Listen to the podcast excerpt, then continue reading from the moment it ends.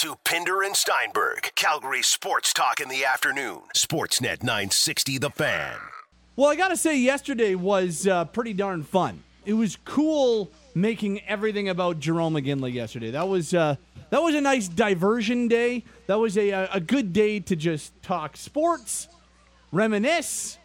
It was pretty cool having the chance to interview him. I won't lie. That was uh, one of those ones where, first of all, I didn't have enough time to be nervous because it, it came together so quickly, but we weren't sure whether it was going to happen. It's so cool that it did. But definitely, as as that interview went along, you're like, okay, yeah, definitely some nerves. But the guy is humble and gracious as ever, and just hearing Jarome talk takes you back to when he played here, the heyday of Jarome and the Flames, when for a good five year span from you know about 04 to 09, and unfortunately there was a year in there where they didn't play. But for a good five year span, the Flames were looked at as a team that had Stanley Cup aspirations. And though they only got close the one time, they still had those aspirations. So I, it was a really fun day yesterday. I'm glad that we uh, got to talk about Jarome and his election to the Hockey Hall of Fame all day. Lots of discussion surrounding yesterday's Hockey Hall of Fame, lots of frustration from Flames fans as Theo Fleury does not get in once again. But here's the one thing I won't do. I, am not going to cut down anyone who's in there. You know, the, the people who went in yesterday on top of Jarome, Kim St. Pierre, one of the most decorated goaltenders in Canadian hockey history. Doug Wilson, a great defenseman, more than 800 points during his NHL career. Kevin Lowe won six Stanley Cups and was a rock on that Oilers back end. Marian Hossa, one of the best two way forwards the game's ever seen. Ken Holland's accomplishments, specifically what he did in Detroit, absolutely worthy of being a builder. But logo, it is a the strange Hall of Fame. Like it's it's Mm-hmm. It's strange how they decide who goes in, and the ones that are getting a lot of discussion yesterday: Daniel Alfredsson, Alexander Mogilny, Theo Fleury. It's it's less about who's in the Hall of Fame for me because I'm never going to sit here and say that somebody doesn't belong there or try to diminish an incredible day for an individual. That's just not what I want to do. But it is it is hard sometimes or difficult sometimes to wrap your head around what the criteria is and what deems one person eligible and the other person not eligible, or one person worthy and the other person not worthy. And and because the Hall of Fame has a very secretive policy, and because they're not overly transparent about the reasons why people do and do not get in, it it it certainly it lends itself to frustration and it lends itself to discussions like the one that we're having right now. Well, especially when you discuss it and we go through it and we we don't ever get a clear answer to why or why not someone goes into the Hall of Fame. And it's it, I think that's what lends to the frustration is just never never having a clear answer when I think you can make a case for so many guys. And that's you know what Ottawa fans are feeling today from Daniel Alfredsson not being there again, and Theo Fleury has been a long time one for Flames fans here is the not knowing, right? And, and yeah. even if they do get in 10, 15 years down the road, why didn't they get in in year four? Why didn't they get in in year 12? All of that sort of stuff will be stuff that we, uh, unless someone wants to come out and write a book about it and release some secrets that I don't think they can legally because of the disclosure agreement that they sign we'll just never know. So I, I, think it lends itself to frustration. But you're right. Everybody that gets in certainly has a case to be made for them, and I don't think it's easy to get in by any means. I think you have to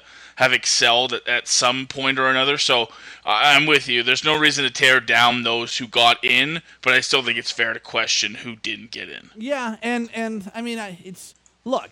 We've had the, the, the Twitter conversations yesterday about who didn't get in were were very interesting. You know, we we've had the one routinely about Theo Fleury this week, but it wasn't just that. I mean, the the goal scoring numbers and the point totals of Alexander Mogilny are pretty darn impressive, and there's probably something to be said about his candidacy and his worthiness of being in there.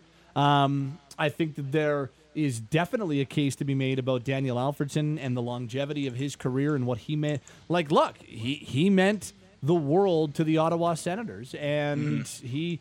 I know that he finished his career in Detroit. I know, but Daniel Alfredsson is the most important player to ever wear a Senators jersey, you know, and, and that's taking into account a guy like uh, Erik Karlsson and how important he was uh, as a member of the Ottawa Senators. So, and and I'm not saying that these guys are never going to get in. I think Mogilny will be a Hall of Famer. I think Alfredsson will be a Hall of Famer. Hell, I do think one day 24 years it took Doug Wilson to get into the Hall of Fame after finishing his career and waiting the three years. 24 different runs and different votes finally got him in. So do I think Theo Fleury will eventually get in? Yeah, I do. Do I think that Mogilny and Alfredsson will eventually get in?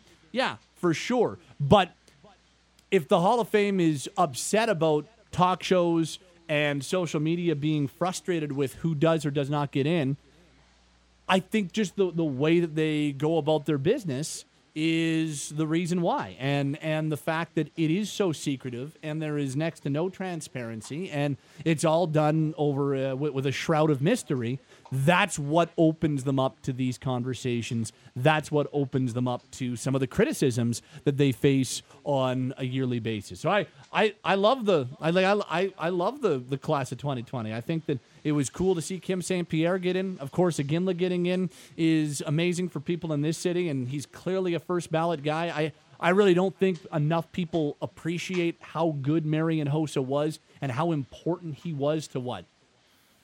Three straight trips to a Stanley Cup final, Mm-hmm. finally winning one, and then winning two more after that. Like this guy, this guy was an elite two-way forward and one of the best two-way wingers we've ever seen in the game. So I, I don't think that, that is appreciated enough.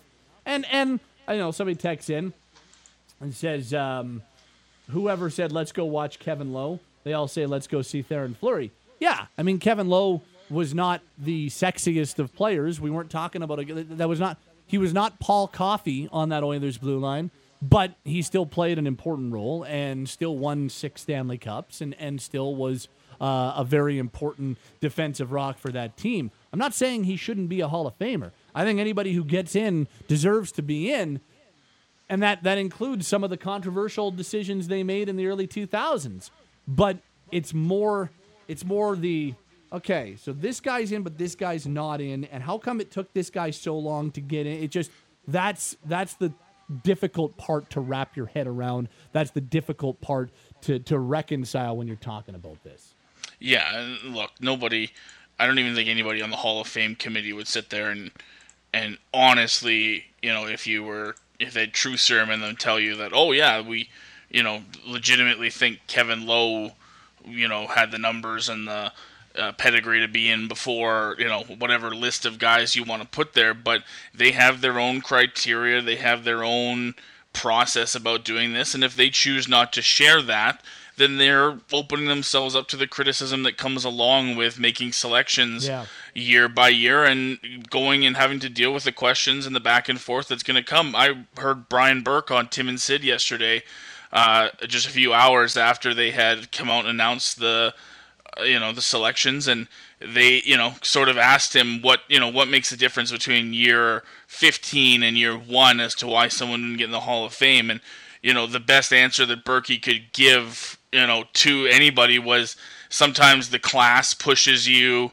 year by year, right? There's just some guys that are destined to be first ballot Hall of Famers and you know aren't going to wait a year or two, but that excuse only flies so far for me to a degree of, you know, okay, yeah, maybe you can see that for a year or two for some guys, but I mean, you're talking Doug Wilson was that like what year 24? 24, yeah. or something like that. You're telling me he was, you know, he was number six on the list every year for 24 years or something like that.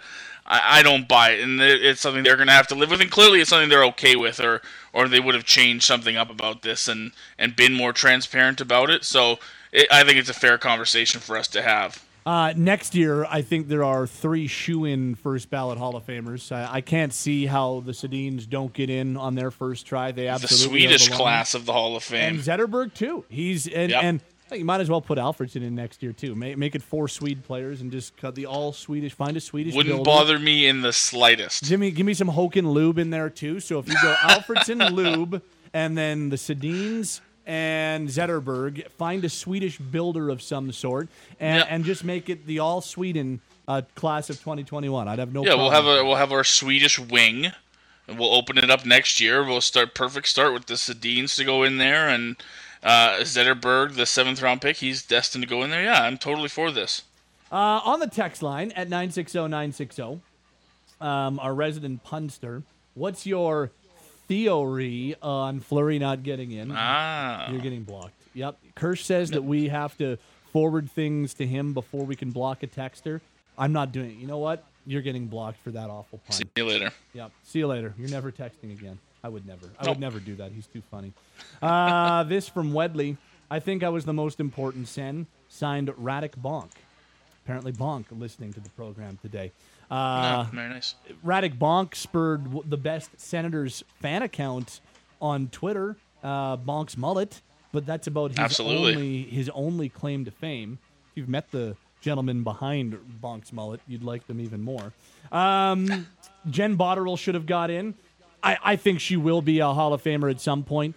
I, I don't see why you couldn't have put Botterill and St. Pierre in at the same time. I, I don't know why it has to be one. Well, yeah, I don't know what the aversion to putting year. two women in the class is. They've been so stingy about that. and and maybe because women's hockey compared to the history of the NHL because it's it's not as you know we're not talking about a hundred years the same way or at least a hundred years the same way in the spotlight maybe they're maybe they're trying to make it so they they don't run out i don't know but i i feel like they could put more than one in in years where there are definitely reasons to put multiple people in like putting both Botterill and uh, and St. Pierre in. Nobody would have batted an eye yesterday. They're both worthy Hockey Hall of Famers. I'm glad St. Pierre is going in. Jen Botterill will get in one day, but they could have put her in yesterday easily. I don't I don't know why there. To your point, why there's an aversion of um, putting more than uh, two women's hockey or more than one women's hockey player in per year. Uh, what else we got here? No matter how you paint it, um, he's not a Hall of Famer. Kevin Lowe is Gretzky's buddy. Somebody also goes, Craig MacTavish is going to get in before Fleury. Uh, maybe they'll put in all the Oilers from the glory days. I don't know. Um, this from Mike. The NHL makes so many mistakes with their selection processes from the Hockey Hall of Fame to the top 100 all the time. In my opinion, this reward has lost its luster and aura. It's not the Hall of Fame, it's the Hall of the Very Good. They charge customers to attend the Hall, so in my opinion, they should take the criticism seriously. Um, so there are a uh, few of the texts at 960 960. I, I, I think the criticism was warranted, but I also think at the same time it's like banging your head against the wall because I don't see any of the things that we criticize the Hall of Fame for being changed anytime soon. They're always going to operate under a shroud of secrecy. I'll be shocked if that ever changes, but I'll be pleasantly surprised if it does. For the for the time being, we're well within our rights to criticize. Um, okay, we are underway on a Thursday afternoon. Welcome to Pinder and Steinberg. My name is Pat Steinberg. He is Logan Gordon. Riley Pollock along with me here. Uh, my son is with me at our Sportsnet 960 downtown studios. Uh, Dad. Hi, son. You look good today. Um, Peter Klein off today. What do we know what Klein's doing? Because he's just taking a random Thursday off. He's working tomorrow. He's moving or something. Yeah, He's this is like really a Jason Jason DeForest esque day off. Just like hey, it is. I'm It is. It's like he wasn't even moving. He's like preparing to move.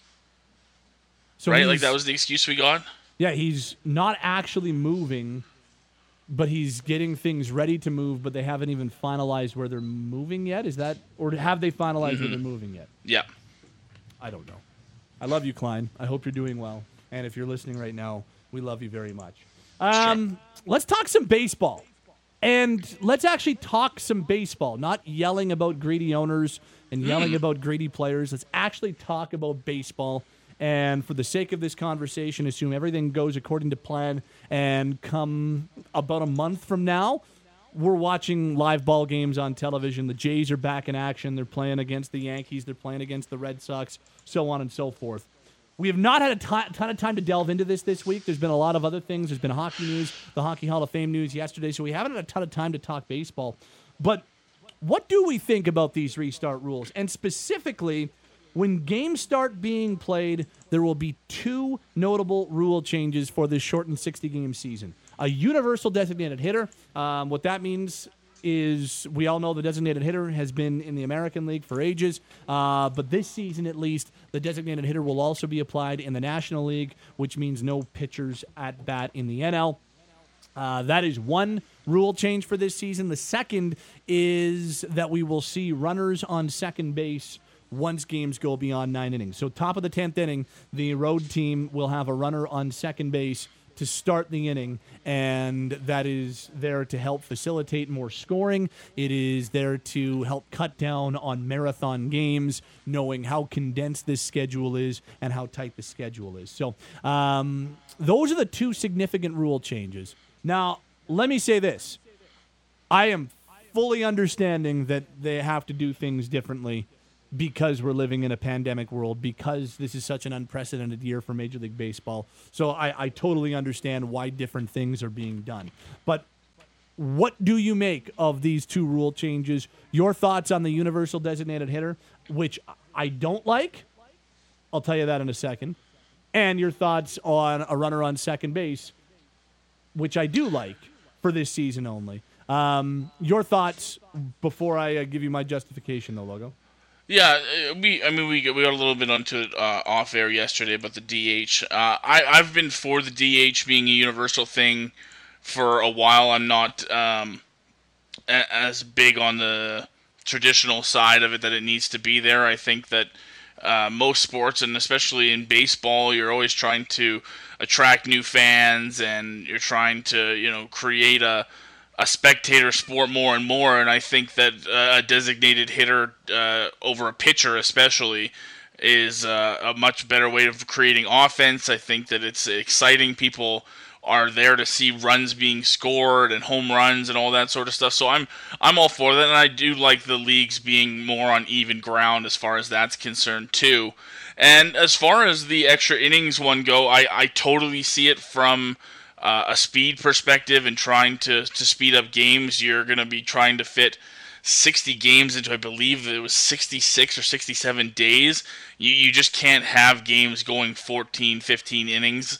Uh, I think it's acceptable for this season. I'm curious if it'll be uh, something they adopt full time if they get back to a, a, normal schedule in the next few years. It's not something I would like to see continued, but for this season, I'm I'm okay with it just because we have to, you know, get so much done in such a short period of time for baseball. Here's why I, I like the the one rule and I don't like the other, and you kind of led me perfectly into it because I think there's a far greater chance of one going forward and being just something that happens from this point on and not changing, and one that will be this season only. I cannot see them starting games or starting extra innings rather with a runner in scoring position other than this 60 game season. I think for 2021, when they presumably start the season in March, uh, I don't think that'll be part of what we're talking about. However, I can easily see the universal designated hitter carrying over from this season into seasons beyond and never going back. So that's why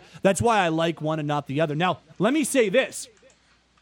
I the only reason I don't like the universal DH is because uh, it's I just I like the novelty of a pitcher hitting. I really do. And I know that it doesn't I, I know it doesn't do anything for offense. There are very few proficient hitters uh, that'll come up to that'll come up to bat when when your sole purpose, especially as a starter, is to make sure that you are at your best once every five days.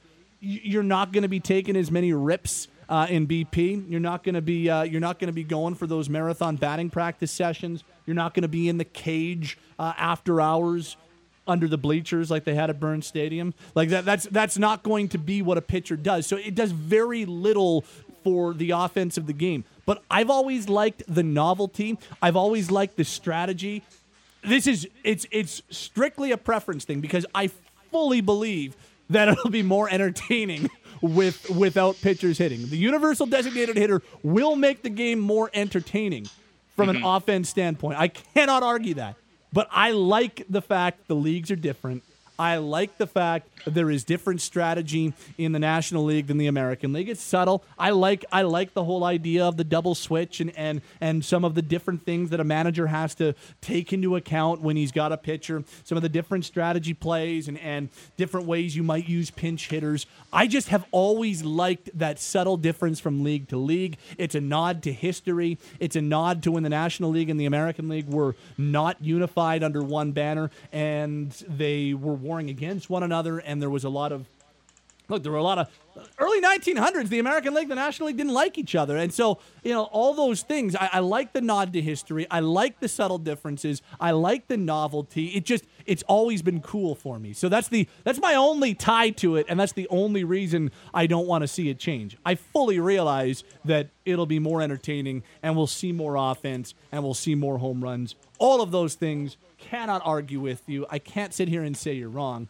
I, I just like it when pitchers hit. I, I like I like that difference between the American League and the National League. And really, by removing the designated hitter, you essentially th- there is no reason to have an American League and a National League. You can just uh, right from that point forward, you might as well just regionally realign the league and have a Western Conference and uh, or a, a, Western League and an Eastern League. Like uh, that. That's mm-hmm. that's my only objection to it. It's simply down to a nostalgic tie I have to history and the fact that I just like it. Yeah, look, there's. I've always long believed that the more strategic manager needed to be in the NL compared to the AL because of exactly what you said, the double switch and, and what you know what comes up when the, the bases are loaded and you've got your pitcher coming up. And I'll give credit, there are some pitchers out there that can absolutely rake. There's some of them that uh, fully have earned their batting stripes. There's some that certainly haven't, and it can be a bit of a, it can almost be a bit embarrassing to watch. And so few are are like Shohei Ohtani of the Angels, who you know just seemingly picks up both uh, pitching and and hitting as if it's nothing to him. Uh, and ironically, he signed with an American League team, not a a National League team. But uh, I'm okay with it going away. I, will live with it. I do. I do think I you'll think miss the occasional uh, funny one of you know a pitcher just getting blasted past a, a 99 mile an hour fastball. But I, I do think there's something about the regionality thing too that could be interesting to see how if they wind up changing it like that. I think it is going away. By the way, like I, I don't think the universal DH will be a hit and it'll go forward. I, I will be stunned if pitchers ever hit in the majors again. Uh, a couple of texts before we wrap the segment. You're right, Pat. Nothing more exciting than watching a pitcher try bunting or taking three straight pitches in the strike zone. Not a novelty though. Older than the DH. I understand. Novelty is maybe the wrong word to use. I understand it's older than the designated hitter. I just like the uniqueness of it and the uniqueness of baseball having differences. It's the only league where that happens. There's no there's no differences in the way football or or hockey or basketball are played based on where you sit. The, the AFC and the NFC, there's no difference. The Western Conference and the Eastern Conference, there's no difference. I've always liked the instead of novelty, I'll use the word uniqueness of it all. It, eh, but I'm not sitting here saying that a pitcher taking three straight strikes down the pipe is exciting, um, but I've I've always just liked it. Uh, and this one, oh come on, Pat, pitcher's batting is terrible. It's like watching David Ayres play, just terrible. I don't know. Whoa. David Ayres, how many wins do you have in the NHL, Texter? And David Ayres beat the Toronto Maple Leafs. Thank you very much. He sure did. Uh, but regardless, whether there's a universal DH going forward or not, it'll be interesting to see what a 60 game Major League Baseball season looks like and how that changes things going into the postseason. Okay, he's Logan Gordon. My name is Pat Steinberg. We're underway on this Thursday afternoon. Hey, why is Vancouver no longer in the running to be a hub city? Or at the very least, why are they no longer the front runner? We'll get the latest on all that and more with NHL insider Chris Johnston. He's coming your way. Next, we're underway on a Thursday. It's Pinder and Steinberg on Sportsnet 960 The Fan. And now, Chris Johnston, our NHL insider, joins us Tuesdays and Thursdays on the program. And lots happening in the hockey world over the last couple of hours, or actually even going back to yesterday. Plenty of hockey news to touch on with CJ. Uh, Chris, let's start with Vancouver, which, when we last spoke, seemed to be locked in or as close to locked in as you could get as one of the NHL's hub cities. But in the last 48 hours, things have changed. What can you tell us as to where we are today in that regard? Well, it, it doesn't appear as though Vancouver is going to be a hub, and and you know I don't want to declare anything too firm because you know as we've seen, things do tend to change. It, it would seem pretty quickly with with what's gone on in the hub cities, but you know at this point the the government of British Columbia and the NHL you know don't see eye to eye on exactly how things should work in the event that there's a positive test. Uh, you know, BC has been one of the the provinces. There's been the province that's uh, had the most success at uh, you know limiting the spread of coronavirus.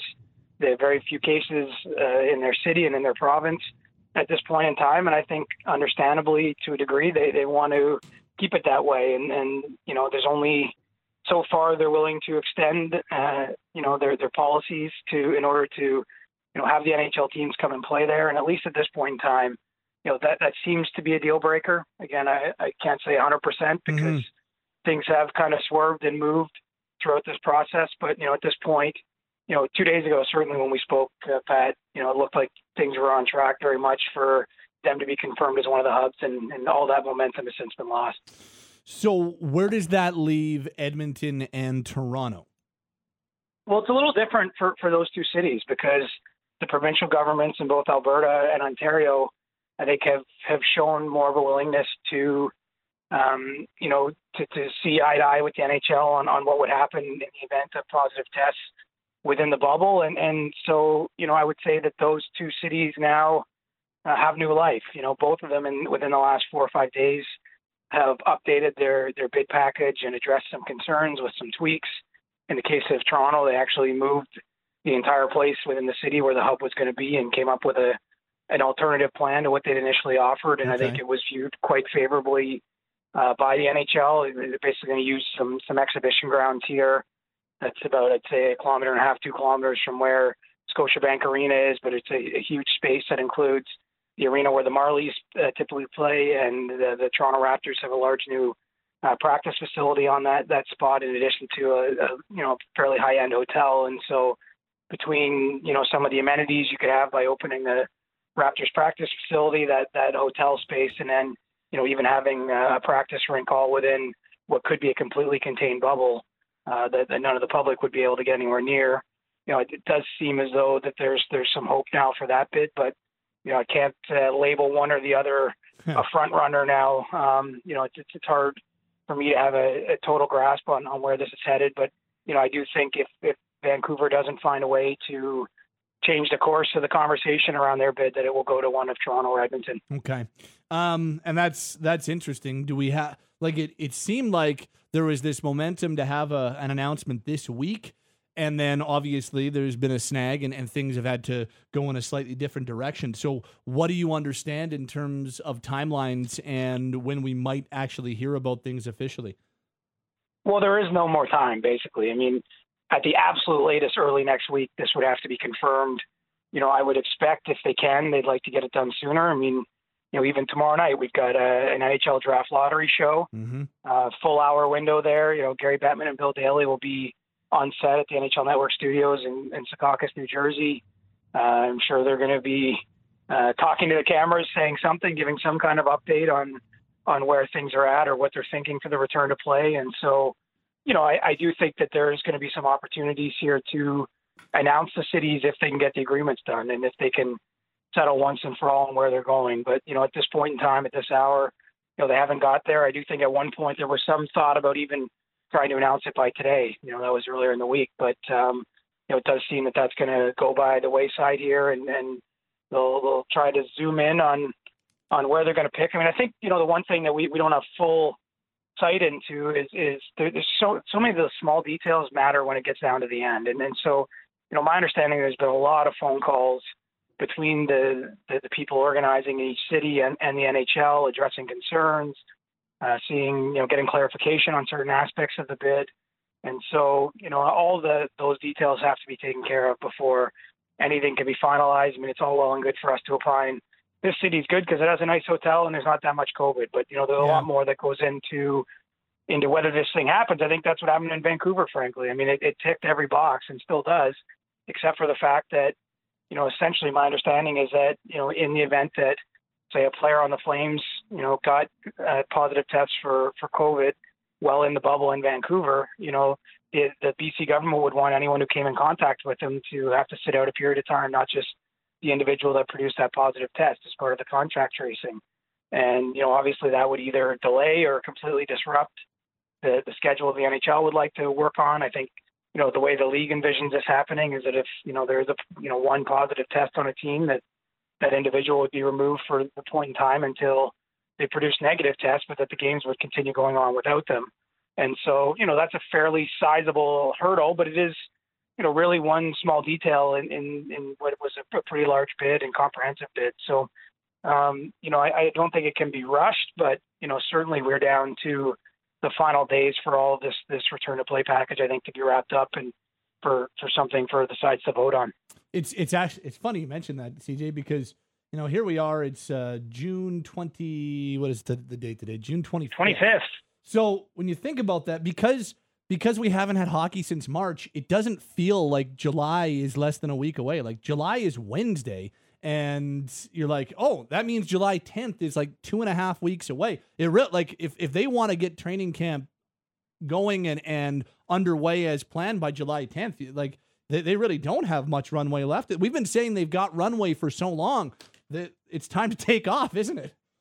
It is, and, and they also don't have runway on the back end. I mean, I think the league is kind of locked into the idea of when the quote unquote new off season would have to be and all those types of things. And well, you know, there's a little wiggle room. I, I, I do think there's been some, at least contemplation that maybe July 10th for the start of camp becomes July 13th or 14th. You know, I think you know we, we might see that that date shifted slightly, and I mean very slightly.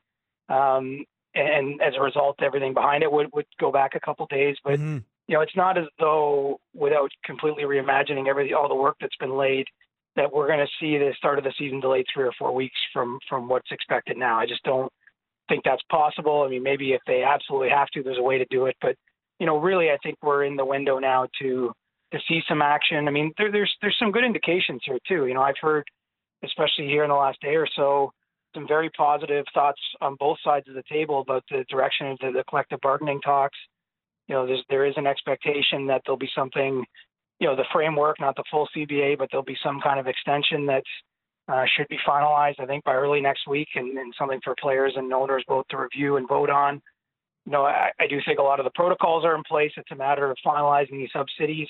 You know, I, I don't know that they're all that far off of producing that document, but you know, every day matters at, the, this stage. And and you know, as of last Friday, the general managers were told that July 10th is still the target you know, I think the NHL would like to, to keep to that, but you know there is a scenario here where maybe an extra couple days are needed and, and the start of camp is pushed back ever so slightly. Okay, with Chris Johnston, our NHL insider, lots of different ways to go. Um, but you you uh, you kind of brought up the CBA, so let's go in that direction first. Uh, interesting tweet uh, from Artemi Panarin today of the New York Rangers, essentially talking about escrow and how there needs to be an agreement in place about escrow if the players are going to come back and, and resume this season. What did you make of Artemi Panarin's comments today? Well, the timing of it, I, I will admit, is a little perplexing to me because, you know, my understanding is the escrow issue has been dealt with in terms of some kind of informal agreement reached as part of the CBA talks. I mean, essentially, what they're going to do to, to simplify this is, is they're going to fix set escrow for next season and the year after and the year after that. And you know any any overruns because you know in, in the in the case essentially they're they're going to limit player losses off their salaries for next year and the next year and the next year and and you know if the owners end up uh, you know on the hook for more than 50%, I think that those will be uh, you know made up down the line somehow. And that's sort of a complicated way of putting it, but you know my understanding essentially is that next year players already kind of know, assuming that they ratify the CBA and that the, the owners do the same, that you know the escrow is going to be set at 20%. Now I can understand why that's a, a big deal for someone like Artemi Panarin. He's, he's due to make 13 million next year, so 20% means he's paying 2.6 million back into the pot that he's never going to see again, and that's before taxes and agents' fees and, and everything else that that you know comes out of his expenses. So it's it's not an insignificant uh, amount of money, but mm-hmm. you know I, I don't I don't know that I'm not sure that there's any way that, that that's going to change at this point. I mean, again, my understanding is that's more or less agreed upon, and I think it's been kind of agreed upon as a structural thing for quite some time in the CBA talks. I will tell you what's interesting, and, and I don't know where it's going to end up, is that I know there's been some discussion about potentially allowing uh, players to defer salary uh, as, as part of uh, this agreement. Again, I, I can't say for sure whether this will end up in the CBA, but I think it's been discussed. And the way to look at that is really a way to appease some superstars because, you know, for the most part, the the, the big name players that have signed contracts in the last couple of years have, have all gotten massively front loaded deals, whether it's guys like Connor McDavid, Auston Matthews, John Tavares, Panarin. You know, a lot of these players are due more money up front and, and the, the problem for them is that next year is going to be the year that you pay the highest escrow of your entire career. And so if, if there's a way to push back some of that money, uh, the idea would be that, that you're going to be paying less escrow in future years. So maybe maybe that's what Panarin's pointing at. You know, I'm not entirely sure, but you know, as, as I say, uh, these things can always blow up, and historically they usually do. But you know, my my my best intel on this has been that there's there's some real positive momentum right now to uh, wrapping up the framework of the CBA, something like a memorandum of understanding that uh, the, the sides can will be able to vote on here in the next week or so. CJ, you have covered lockouts before, and you have, uh, like for instance, the last NHL lockout, uh, you were one of the the main breaking story hubs uh, during that whole thing. Give us the, I guess, give us the history of NHL escrow, where it started, what it was designed to do, why it exists, and why the players hate it so much. Well, I think the players hate it because it's money taken off their their checks, and and you know, I, I'm not going to belittle all players, but I don't know that all the players understand how it works. And so, you know, maybe some of these guys are young or it's never been explained to them. They never thought about it. But if they sign a contract that says five million, I mean, it's not truly five million they're getting. It, it, it's it's it's five million less whatever the escrow ends up being for that season. And so, the reason escrow exists is because salaries are given out in advance, uh, but we don't know how much the league brings in that year until at the end of the season. And so, you know, because the owners and the players have agreed to split the, the total revenue in half, you know, it's possible that the players get paid more during the year and then have to pay some back to, to even the scales. And that's essentially what escrow is. It's taken out of the, the, the checks ongoing and kept in a pool. And then at the end of the season, you know, sometimes say they take 15% and it ends up being 13% and players get 2% of their salaries back in the future. But, you know, it's, it's a practical function. If you're going to have a fixed system where you know you guarantee that owners get 50% and players get 50%. You, you don't know what the total revenue is going to be until you get to the end, and so there's no sort of clean way to, to operate that kind of system. And as a result, escrow's in there as a protection to make sure that there's a way to balance it. I, I think why players hate it, and I don't blame them. They they look at their checks, and you know these guys, for the most part, I think are probably in, in every case are in the top tax bracket. So depending where they live, they're seeing 50 or 52 percent taken off their checks for for various taxes, and then they see another 15%, or in the case of next season, it sounds like 20% taken off, and you know, all of a sudden, your 13 million dollar salary, if you're Artemi Panarin, you know, it, it might be four or five million in terms of what you actually get. Now, I'm sure the rest of us could gladly live on that, uh, but you know, he's it's not as much wealth, I guess, it, as you might think. These players are able to accumulate if you just call up their cap friendly page and mm-hmm. look at what they're they're earning. And so I, I think it's a bit of a sore point for for guys. You know, also in the NBA, and there's a it's a different economic system slightly, but in the NBA, the, the escrow is capped, and so it's supposed to be an even split of revenues. But the players, I believe, only uh, can pay up to 10% escrow. So it ends up 12%. You know, they they end up two percent on the better of the ledger. So you know, this is always going to be a bit of a sore point for guys. But you know, I, I don't see a solution absent changing the entire system. And and given that the league sacrificed the 0405 season in its entirety and the Stanley Cup to get this system, I can't imagine what it would take to see them change the system. So, you know, there's probably some small things that, that, that can be done to maybe lessen, to make it a little bit more fair or make the players a little more comfortable with it. And I assume that that's part of what we're going to see in the CBA extension, but there's, there's certainly no, there's no obvious solution beyond abolishing a fixed salary cap to eliminating entirely. That's uh, the best explanation of extra, uh, escrow rather I've ever heard. Uh, appreciate that very much because uh, as as much as I like to think I've got a decent grasp of the CBA and all that goes into it, it can still be very confusing sometimes. Chris Johnston's with us, our NHL insider. He joins us Tuesdays and Thursdays on the program. Okay, back to more fun stuff. And you talked about tomorrow.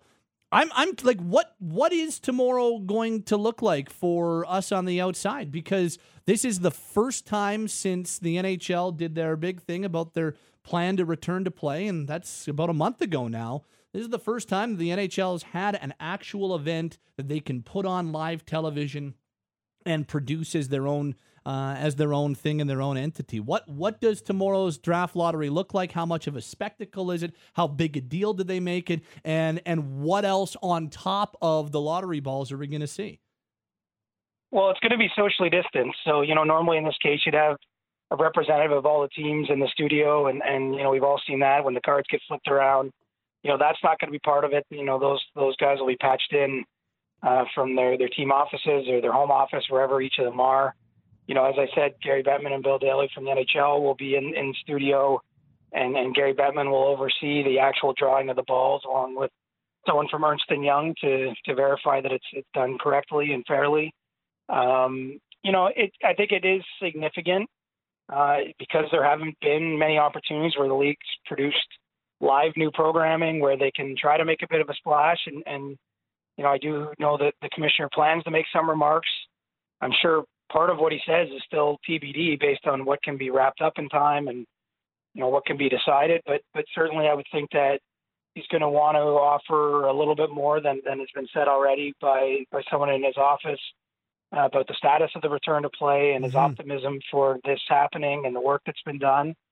You know, and then beyond that, for a few teams, and notably the Ottawa Senators, who have, you know, two of the the balls in the lottery because they own San Jose's pick in addition to their own.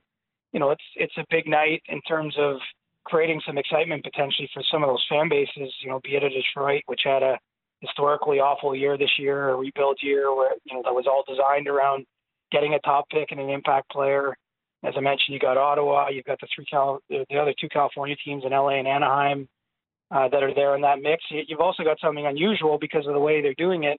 You know, the eight play-in series losers also technically have a ball in that lottery, and and you know any any one of them could, in theory, you know, win the right either to the first, second, or third overall overall pick. In the event that happens, there'll be a second lottery uh, further down the line to determine, you know, who gets that pick based on what happens uh, in the play-in series. So you know, it's it's going to be it's going to be different, but I think that there should be some degree of anticipation for it for hockey fans, especially those that are hoping to see the the league return. And it's it's kind of funny timing, as it turns out that you know tomorrow night usually would be the first round of the the traditional NHL draft in Montreal as it was originally scheduled. So you know it's uh, you know it's it's it's was going to be a big day on the calendar, just ended up a little different than we imagined yeah. because of 2020. Are, are, any chance that we get schedule or anything like that, or is that still too premature? I'd love to tell you. You know, I, I don't have a guess.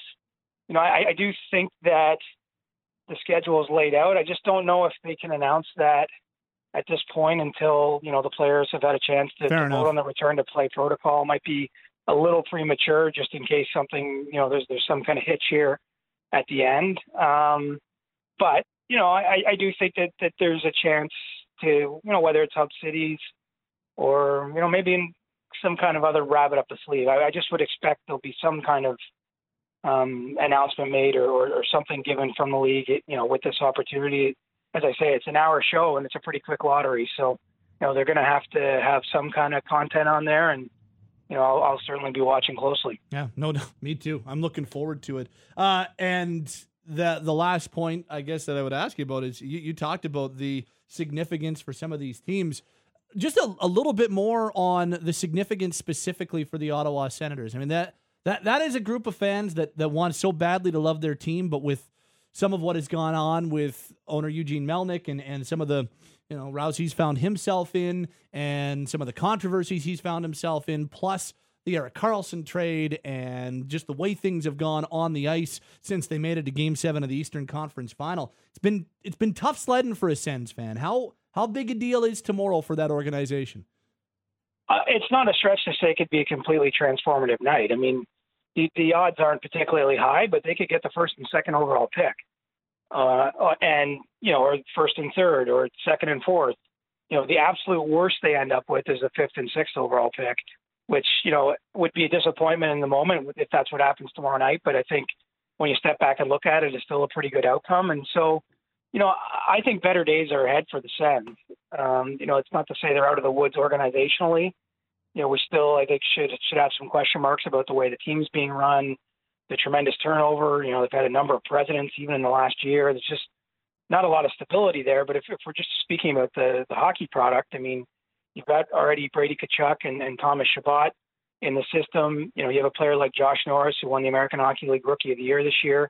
He was one of the pieces they actually got for Erik Karlsson uh, from San Jose, and then they also got the San Jose pick that's going to, you know, potentially be the number one overall pick tomorrow. So, you know, as, as heartbreaking as that trade was for the Senators, I think that you can really start to turn the page on it if you get, you know, one of the, the top pick or two as a result of, of, of what happened in that deal. And so, you know, it, it, it it's, it's such a big night. Um, you know, I, I would, I would feel bad for Sens fans. You know, my brother-in-law is a Sens season ticket holder, so I got a little, little sympathy for him because I, you know, I talked to him about the team uh, and I know what it's been like to be a fan there. And so, you know, that'll be a nerve-wracking night for that organization because they, they do need something good to happen, and something very good could happen. I think Alexis Lafreniere would be, you know, a, a, a huge piece for them to land at this point in their development as an organization. But you know, e- either way, you know, I think they're well set up for this draft, and you know, as long as they they maybe find some organizational stability, that I'm pretty confident saying better days are ahead for for them, and, and, and fairly soon. Good stuff, CJ. Appreciate it as always. Outstanding reporting as always. We will talk to you again next week. Have yourself a great weekend, my friend. All right, Pat. Thanks, bud. It's Chris Johnston. He's our NHL insider. Great stuff as always. Tuesdays and Thursdays on the Atlas Pizza and Sports Bar guest hotline, now open for limited dine-in service with all safety precautions in place. Atlas Pizza and Sports Bar, the best pizza, pasta, steaks, and ribs since 1975 at 6060 Memorial Drive Northeast. It's Pinder and Steinberg on a Thursday afternoon, and I'm really excited for this next segment. We put together an all-time roster consisting only of players drafted by the Calgary and Atlanta Flames. Some surprising inclusions, some surprising exclusions. Let's dive into it next. The all-time Flames drafted roster. We're going to spend some uh, some time on this around the corner as we continue on Pinder and Steinberg, Sportsnet 960 The Fan. Back to Pinder and Steinberg, Sportsnet 960 The Fan. Who are the best players ever drafted by the Calgary and the Atlanta Flames? Sorry, Hall of Famer Jarome Iginla, you do not qualify. Sorry, current captain Mark Giordano, you're not part of this conversation. Hey, you know what, Robin Regehr, don't even bother knocking on the door. Doug Gilmour can beat it. This is not the all time Flames roster, but the all time Flames drafted roster is what we're about to get into right now. If you could put together a roster made up of only player players rather drafted by the Atlanta or Calgary Flames. Four lines, three pairings, two goalies. What would that look like? If I'm putting you on the spot, don't worry. We've got you covered. We're going to delve into it right now. Welcome back to the program. Pat Steinberg, Logan Gordon along with you. And over at flamesnation.ca, we put this together this week. A, a number of collaborators uh, did this for the Flames all time drafted roster. Also, they've done one for the. Uh, the Oilers and the Canucks and the Senators and the Habs. It's been a Nation Network thing, but at flamesnation.ca, where I contribute alongside Ryan Pike, who joins us on the program, uh, Logan Gordon is at uh, his spot as well. Let's dive into this because this is a really fun exercise, Pike. I, I'm gonna I'm gonna throw it to you first uh, to to tell us kind of how we put this together, the criteria. Just give us the um, give us the opening commissioner's speech of the all time Flames drafted roster, which is the top story right now at flamesnation.ca? Well, I'll, I'll go from uh, what our, our, good friend over at Oilers Nation, Jason Gregor, gave us his instructions when he yes, sent us. Yes, this is by this, the way, uh, and Jason Gregor was one of the contributors as well. There's what six or seven contributors to this, and then we came up with a consensus. Believe so, but yeah, effectively we're doing this Olympic team style. You're looking at uh, the best uh, players, two goalies and 18 skaters ideally in the position where they normally played. So, for example, TJ Brodie predominantly plays on the right side, so you can't get fancy and say, okay, TJ, you're playing on your offside because we saw how that went, and it's a good thing he's on the right side. Uh, but for other things like that, you know, predominantly, you know, if you're if you played right wing most of your career, like Theoren Fleury played center during the uh, the Stanley Cup year, because there's so many right wings. But as soon as they had spots open on the right wing, he played most of his career on the right wing. So you can't get fancy and go, oh, he's a forward. You can you can move him around. No, no, no. We're doing this. We're doing this very very strictly. Uh, four centers, four left wing, four right wing, six defensemen, each with their proper side, two goalies. uh, and we're doing the two goalies was the two best goalies, as in the two best starters, not the best starter and the best backup. Right. So we wanted to come up with the best possible roster. We're not, you know, it's not okay. Well, who would be the best fit on the fourth line? No, there's no salary cap. There's nothing like that. It's just the best possible Flames all drafted roster, and it's it's too bad. I mean, you're missing a lot of uh, the best players to ever suit up for the organization. Uh, logo that means no Doug Gilmour, not drafted nope. by the Flames. That means no Jarome Iginla, not drafted by the Flames. Mark Giordano, like if you wanted to bend the rules, I'm sure that uh, the overlords at the Nation Network, Gregor and Co, could have uh, could have allowed guys who were invited to a camp and then signed. Could have allowed him, but that's uh, that's too much gray area. So no Mark Giordano. Robin Regehr was drafted by Colorado, not Calgary. There's there's a lot of there's a lot of fairly significant names that were not drafted by the Calgary Flames. So that's uh, it's a good chunk. I mean, there's your hockey Hall of Famer. In uh, th- there's there's no Jarome Iginla as part of this, despite the fact he got elected to the HHOF yesterday.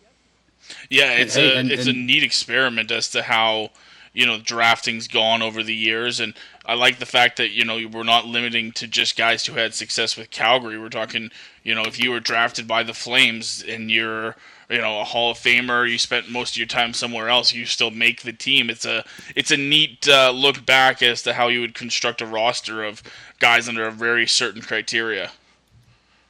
Go ahead Pike. And, I know you were saying something there. there's no Kiprusoff either. I think you know the crazy thing Good is there's so many of these guys that we associate mm-hmm with their time. You know, the, he was the third best, the third string goalie with San Jose when the Flames traded for him, but he was still a San Jose Shark before he was anything else. So that like a good chunk of that, like the, the key parts of the 04 run, some were drafted by the Flames, but the the biggest keys, Iginla, Kiprusoff, Regehr, even Leopold, if you want to throw him in, Gelinas, none of these guys were drafted by the Calgary Flames. So it, it, it, makes for a really interesting roster. So that's the criteria. That's what went into making these uh, decisions. Now, there were about six contributors Jason Gregor at 1260 in Edmonton, Pike, myself, uh, a few other writers across the Nation Network got into this. So my roster is a little bit different than what the consensus is. There are some players that are not on the roster um, that I had on, and vice versa. But let's let's start with the first forward line, Pike, and and get into it from there, because the first line is as scary as it gets. Uh, Joe Nieuwendyk was voted as the all-time, all-drafted first-line center, with Gary Roberts on the left and Brett Hull on the right. Despite Hull playing very little in a Flames jersey, he counts for this. He was drafted by the Flames, and despite Theoren Fleury and Sergei Makarov and Håkan Loob all playing the right side, it's tough not to have Hull as your first line right winger when it's all said and done. I think he was pretty unanimous. I can't imagine many of the ballots were, were too variable for, for that first line. I mean, you know, you, you posted, you know, you posted yours and, you know, you had the same, you had all three gentlemen just in a different order, but, you know, it's, it's hard to argue with three guys that were that good for that long, granted in various places. Wow. And I mean, like the, the right side has got to be the, the best spot, like the, the best area for this group, right? I mean, when you're talking about Hull, Fleury, Loob, Makarov as your your four right wingers uh, down the line. That's that's tough to uh, that's tough to really argue with. Logo. That's that's a that's a pretty good position of strength. Yeah, it's funny that you can almost entirely switch those guys around almost on positions as far as like lines one through four, and I don't think you'd have much of a problem anyways. Another thing I found certainly interesting, especially on the right side more than anything none of these guys drafted particularly high. Uh, Brett Hull is your highest overall draft pick when he was picked in 1984 at 117th overall. Fleury 166. Håkan Loob was, I believe, in 1980 was a round nine pick back then. Uh, and Makarov 231st. Like you're talking guys that would be absolute steals in their draft. Well, yeah, I mean, you go take a look at where the Flames got Loob, 181st overall in 1980, and and and a lot of this was due to the time. Makarov and Loob and, and a lot of these guys were all playing in Europe, but it was different at that point. There were nowhere near as many players coming over from Europe to, to play in the NHL at that time as there are now. It's a completely different and, and far more global league in 2020 than it was in the early 1980s and when, when the Flames first got to Calgary. So that that right side is bonkers. Um, that's did you have like Pike when you submitted yours? Did you have it any different than what the consensus was? Because mine's exactly the same. Hull, Fleury, Loob, Makarov as the all drafted right side. I was weird, man. I had Willie Plett over Sergei Makarov. Really? Explain I- yourself, young man. Longevity in numbers. I think you know I I, I really like Sergei Makarov, but I thought Willie Plett, you know, he gave you. A, you know, a bit of a physical edge that a lot of the other guys in your team didn't have, and you know, I just think that he was a bit better for a little bit longer. But you know, for me, it was basically four A, four B. You know, that was a coin toss for me. Willie Plett, fifth round pick of the Flames in 1975, the Atlanta Flames, that is. Um, and then you had Sergei Makarov, who was a 12th round pick of the Flames in 1983. But he was the, the interesting thing here is like, yes, Plett had more longevity as an NHL player, but how much do we count Makarov's work internationally, and how much do we count his job and, and the, the work he did playing in the Russian league and, and with, with the historic team CSKA Moscow? Like, he won Rookie of the Year. He changed the Calder Trophy. The Calder Trophy has the rule on it that you've got to be 25 or under because Sergei Makarov came over as a 31 year old and won the Calder Trophy in his first year in North America. His he he joined the Flames the year after they won the Stanley Cup, had 86 points in 80 games, but he was 30 and 31. Uh, so so at 31 and 32 rather. So he he won he won the Calder Trophy over the age of 30. They changed the rule after that. Like I I looked at it more Pike as the best players regardless of just and then everybody's criteria was different, but I looked at it as the best players as opposed to their time in the just the NHL or just their time with the Calgary Flames, and that's why I went Makarov over Plett. Makarov's in the Hall of Fame, and I'm not Willie Plett was a great Flame, but I, I just think that Makarov overall was the better player. Yeah, and and you know, I think the uh, imagine how good Willie Plett would have been in that KLM line. Get out of here, Makarov. We're going to try Willie Plett in that spot. The- I mean, you never know. line. The KLP line. He he needs to learn some Russian, but I think he could do it. Uh, where would you go on that? Uh, like, are, are you on board with those that right side logo? I, I, yeah, I, I'm I was okay with it. I think Pike makes a, an interesting case for it, but for me, Makarov, just with an overall body of work, would have edged it for me because uh, uh, for me, the exercise, you know, was just drafting the best overall players and not keeping it within the confines of the organization. So Makarov got it for me, but hard to argue with any of them. Uh, the interesting one for me, and where I differed, and I'm curious as to where we go on this. So the consensus roster at Flames Nation down the middle, no question about Joe Nieuwendyk is the number one center, uh, who was the 27th overall pick in 1985. Kent Nilsson as the number two center, who was the 64th pick of the Atlanta Flames in 1976. Also, um, Guy Chouinard was the fairly uh, consent, the first ever goal scorer of the Calgary Flames. Pretty consensus on this list down the middle. He went 28th overall in 1974. Here's where my list dif- differs a little bit. On the consensus roster is Tom Lysiak, who was a second round pick, second overall pick rather, in 1973, and he's on the consensus roster. He's not on mine. I had Sean Monahan on my roster uh, as he was a sixth overall pick in 2013. I think we all remember that. Um, that's a little bit more recent. Perhaps there's some recency bias going in there. But, guys, I- look at Monahan, and, and despite the fact that we have the conversation all the time about is he a number one center? And is he going to be the guy to drive the team over the hump and, and really turn them into this playoff contender? All that conversation is still valid but i still think he's one of the four best drafted centers the flames have been able to put forward. He's a lock for 20 every year. He's really a lock to be in the 30 to 40 range most years. And i, I think lysiak was a great player and, and had some great years but I, I think there's a little projection that comes into this, but I've got Monahan on my list. Maybe I'm uh, maybe I'm being a little bit too recent recency biased, but I, I think Sean Monahan deserves to be on this list. Monahan made made my list too, and uh, the debate is interesting because you're right. We do go back and forth between, you know, whether Sean Monahan's an average first line center or a very good second line center. The fact of the matter is, he's been a number one center in Calgary for most of his career, and that's where he's played. He's played big minutes for this team. He's been uh, a beast in overtime. He's put a ton of game-winning goals on. Uh, I believe he's had the second or third most playoff goals um, by a Flames player uh, by the age of 25. He's got like nine postseason goals already. Uh, for the majority of the time that Sean Monahan's been here, he's been the guy at center for Calgary, and is at least you know in the conversation when uh, Elias Lindholm's not playing center right now, at least in Calgary. Mm. So he made my list too because he's played almost exclusively as a first line center here so far. And honestly, I I differ from you guys. I I uh, I had Lysiak, but no Chouinard, and I had Michael Backlund, but not uh, not Sean Monahan.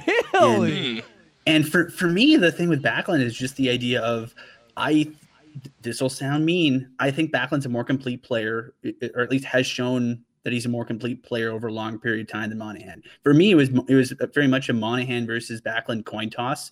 Uh, I I think they're both good at different things. I think Backlund is better defensively. I think Backlund's a better two way guy. Uh, it's unquestionable that uh, Monahan's a better offensive player. So it's sort of how much you're willing to give up in one area to get the other. But you know, back you know Backlund's played. You know, Backlund has longevity edge. Backlund has been you know uh, a tough minutes guy where you know Monahan hasn't really shown the ability as much to play tough minutes. And you know, Backlund has been a Selke nominee. You know, he's been you know he's been in the Selke uh, voting pool for years. You know, granted some of that's reputational, but he's developed. You know, he's one of the better two way centers in the NHL, and you know I don't think that you know if you look at the the pool of guys the Flames have, you don't really have a lot of that. Uh, I also had I, will I'll be a weird one here. I didn't have Kent Nilsson as a center. I, I had him as a winger. I didn't think he was as good a winger, and I had Cory Stillman as one of my four centers. So Stillman was Stillman was on your your list down the middle, hey? Yeah, my four were Nieuwendyk, Stillman, Backlund, and Lysiak. So no Chouinard, no um, no Nilsson, hey, that's very and no Monahan. Very interesting. And no Monahan. Yeah. Mm-hmm. I'm the, the outlier here. You you are. Um, and you know how big a Backlund stan I am. Um, and, and I, I really wanted him to get I really wanted to get him in there. I, I thought about it, but you know, I, I, I look at like Guy Chouinard was an extremely productive player with with the Calgary Flames. Like he went in in four consecutive years 107 points, 77 points, 83 points, 80 points. You know, his his the first two years that he played with the Calgary Flames, 83 points in 52 games, 80 points in 64 games. He had 107 points in 80 games in Atlanta. Uh, his first two seasons in Calgary is what I meant with those shortened um, the shortened scale. Like Guy Chouinard was for a four or five years span an extremely productive player in this league. And that's what, you know, I maybe a little bit of bias. He's the first guy to ever score a goal with the Calgary Flames. That's kind of cool. Um, but I, I just go take a look at those numbers. Like, that guy was, I know it was in the 80s when 10 8 games were a thing, but like, those are some pretty damn good numbers that he posted. It was in the 80s when tenant games were a thing. And have you seen what goalies were wearing back then? I mean, when I was researching my Mike Vernon piece this is uh, my last point week. for Monahan. Is that, you know, the, have you seen what the A little tougher to score nowadays for Sean.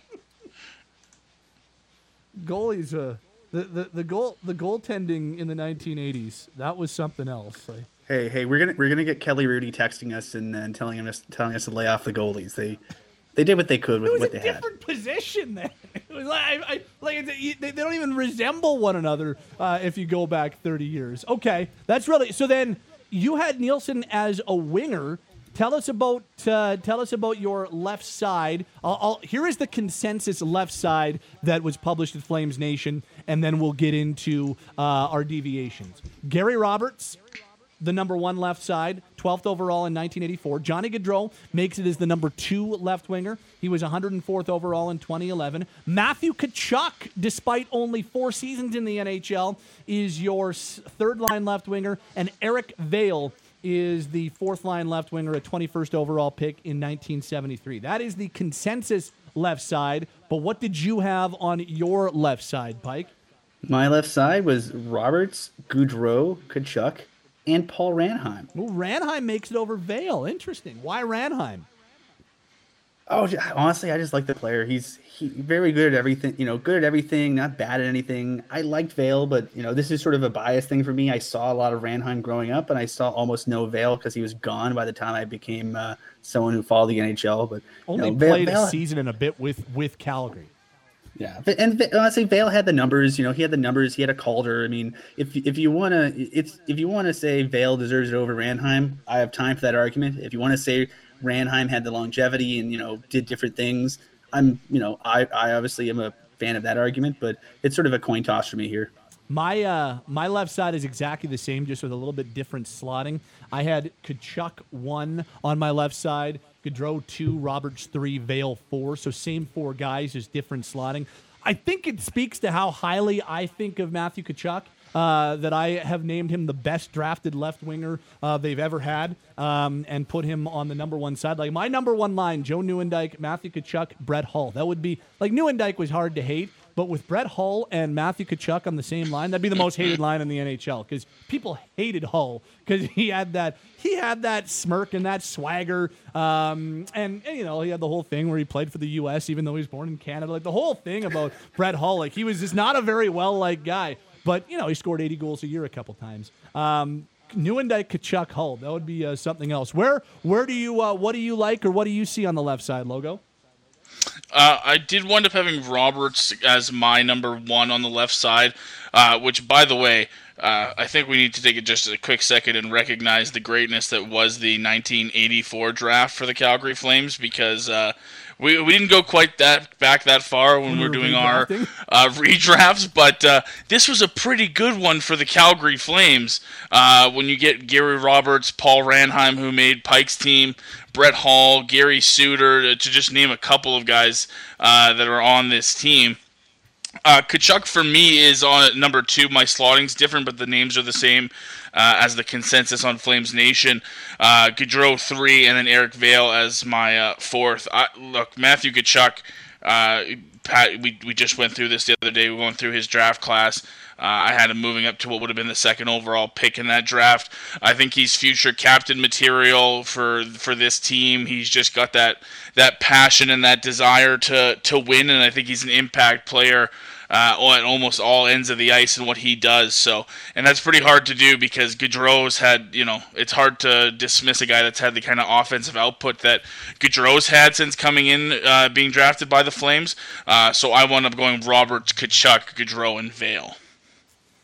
So I'm, I'm now I'm very curious as to the uh, bizarro land that Pike's going to lead us down when we when we delve into the blue line. And I say that in jest. I, I, I think it's really cool. This is a really fun exercise when you start to throw it around. If you're just joining us, it's uh, Pat Steinberg, Logan Gordon, and Ryan Pike from Flames Nation. Uh, Flames Nation put out this week the all drafted roster. Pike and I contributed to this. A few other writers from across the nation network, Jason Gregor in Edmonton, and a few others. We all put in our all drafted rosters, came up with a consensus for the Calgary Flames. It is the best roster that is comprised of players only drafted by the Calgary or Atlanta Flames. Again, no Iginla, no Giordano, no Regehr. All three of those guys would have clearly been locks, Gilmour, so on and so forth. These guys were not drafted by the Calgary Flames, whereas Brett Hull was, despite only playing a season here.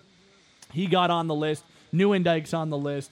Uh, and now to the blue line we go, which is really interesting. Here is the consensus Flames blue line. Uh, the top pairing was a, a top power play pairing in the 1980s, and boy, did they put up points. Gary Suter on the left, he was the 180th pick in 1984, and Al MacInnis on the right, the 15th overall pick in 1981. That's your top pair. Second pair, Paul Reinhart, who was the 12th overall pick of the Atlanta Flames in 79, and Derek Morris, uh, the 13th overall pick in 1996. Your third pair, Dion Phaneuf on the left, ninth overall in 03, and TJ Brodie makes the cut at 114th overall in 2008. Now, this might have people screaming at the radios, but Pike, it, it was a little bit more. Di- that that forward list was heated when talking about the the conversation about who's going to get put on and who's going to get left off. Like some pretty impressive players: Stillman, Monahan, Backlund, all left off the consensus list for the forwards. Not a lot left off when it comes to the back end. And remember, Gio doesn't count. So how Suter MacInnis, Reinhart Morris, Phaneuf Brodie, how did that differ from your list that you submitted? This is going to be much a big spoiler, but I had that was my list. I had no that that was a six. I, I, didn't have anyone different. The only thing that I had different, I elevated Brodie to my second pair over Derek Morris. That was the only difference that I had. The exact same. The only guy logo that and, and Pike and I were talking a little bit about this in, in compiling them. Really, the only other guy that can even enter the conversation at this point, because Rasmus Andersson's career, Juuso Välimäki's career, you know, 10, 10 years down the road, they might crack this list. I can absolutely see them cracking this list. But the only guy, when you take into account everything going back to the Atlanta days, the only other guy is Robert Svehla, who barely uh, barely spent time in the Flames organization, had a good NHL career, but those those six, when it comes to drafted Flames defensemen, those were pretty much the consensus six. Nowhere near as much depth at that position than what we were talking about at forward. No, it's it's it really wasn't close. Andersson was the only guy that that I could even try to make a case for, and even then, it's you know you're kind of pulling at straws because of you know the length and longevity of the careers that the other guys have had, even if it's not with the Flames, still outweighs what Rasmus has done in a short time. Do I think that he, if he continues the way he's going, makes this list one day? Absolutely. But right now, those are the six guys. The first pairing is absolutely unbelievable, and there's there just wasn't much to choose from. Maybe you can switch your order up a bit like you did, Pat. But other than that, there there really wasn't a whole bunch to choose from, which is weird because you would think through all those years, and we had such a trouble with you know what forwards were going to get in and which ones weren't, that there would be some sort of depth for the defense. Maybe it comes later in the likes of Valimaki and Andersson and whatnot, but right now it's it's those six by a good margin. Piker and then like the, the only other bubble guys, Robert Svehla, I guess Denis Gauthier, Toni Lydman, those would be the only other bubble guys in this conversation.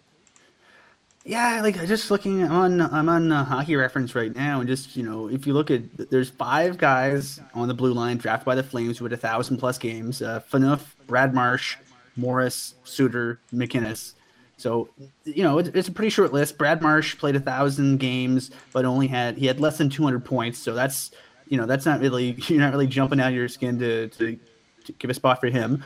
Lydman and Steve Konroyd were also very very high in terms of games played, but again, kind of like. Uh, you know, like Brad Marsh, they weren't really huge offensive needle movers. Robert Svehla is a bit more, but you know he sort of his career was only you know his career was only like 15 games longer than Brodie's is right now. Uh, you know Paul Reinhart had 300 more points than Robert Svehla did in fewer games, and he had almost as many goals as Brad Marsh had points. So it's hard to leave Reinhardt off. And TJ Brodie has been a top pair guy for years and years and years and years and years. Like what we're at the point now where, uh, what back uh, Giordano's been the top pairing guy for six seasons, seven seasons. Sounds I think he was right. I think the year before he became captain, he was the top pairing guy or started the top pairing, and Brodie's been with him for all but two of those years. So, you know, even even though like his numbers, you know, 266 regular season points in 634 games, isn't you know it isn't eye popping. It's very solid when you bring into account the guys he's playing with, the guys he's playing against. I think he's an easy inclusion. So uh, was was definitely not an area of strength. I mean, look, Dion Phaneuf, yeah, he might have got traded out of Calgary, and it might not have been the uh, greatest end to his time here. Still a pretty good, still a pretty good defenseman with more uh, more than a thousand NHL games. So that's uh, a really good top pair. I think Reinhart was no questions asked on that list as well. Suter, MacInnis, Reinhart in one tier, and then it, it kind of drops off in a little bit more debate. But Morris, Phaneuf, and Brodie made the cut. And finally, on our all drafted roster, this this was easy and hard. It was easy in that Mike Vernon was clear. Like there was no doubt about it. Vernon is in a class of his own. You know, there's Pike. You wrote an article this week about Mike Vernon's case for the Hall of Fame. Like Mike Vernon, yes, no doubt about it. The 56th overall pick in 1981. But then who is the other goalie? Is it Trevor Kidd? Is it Craig Anderson?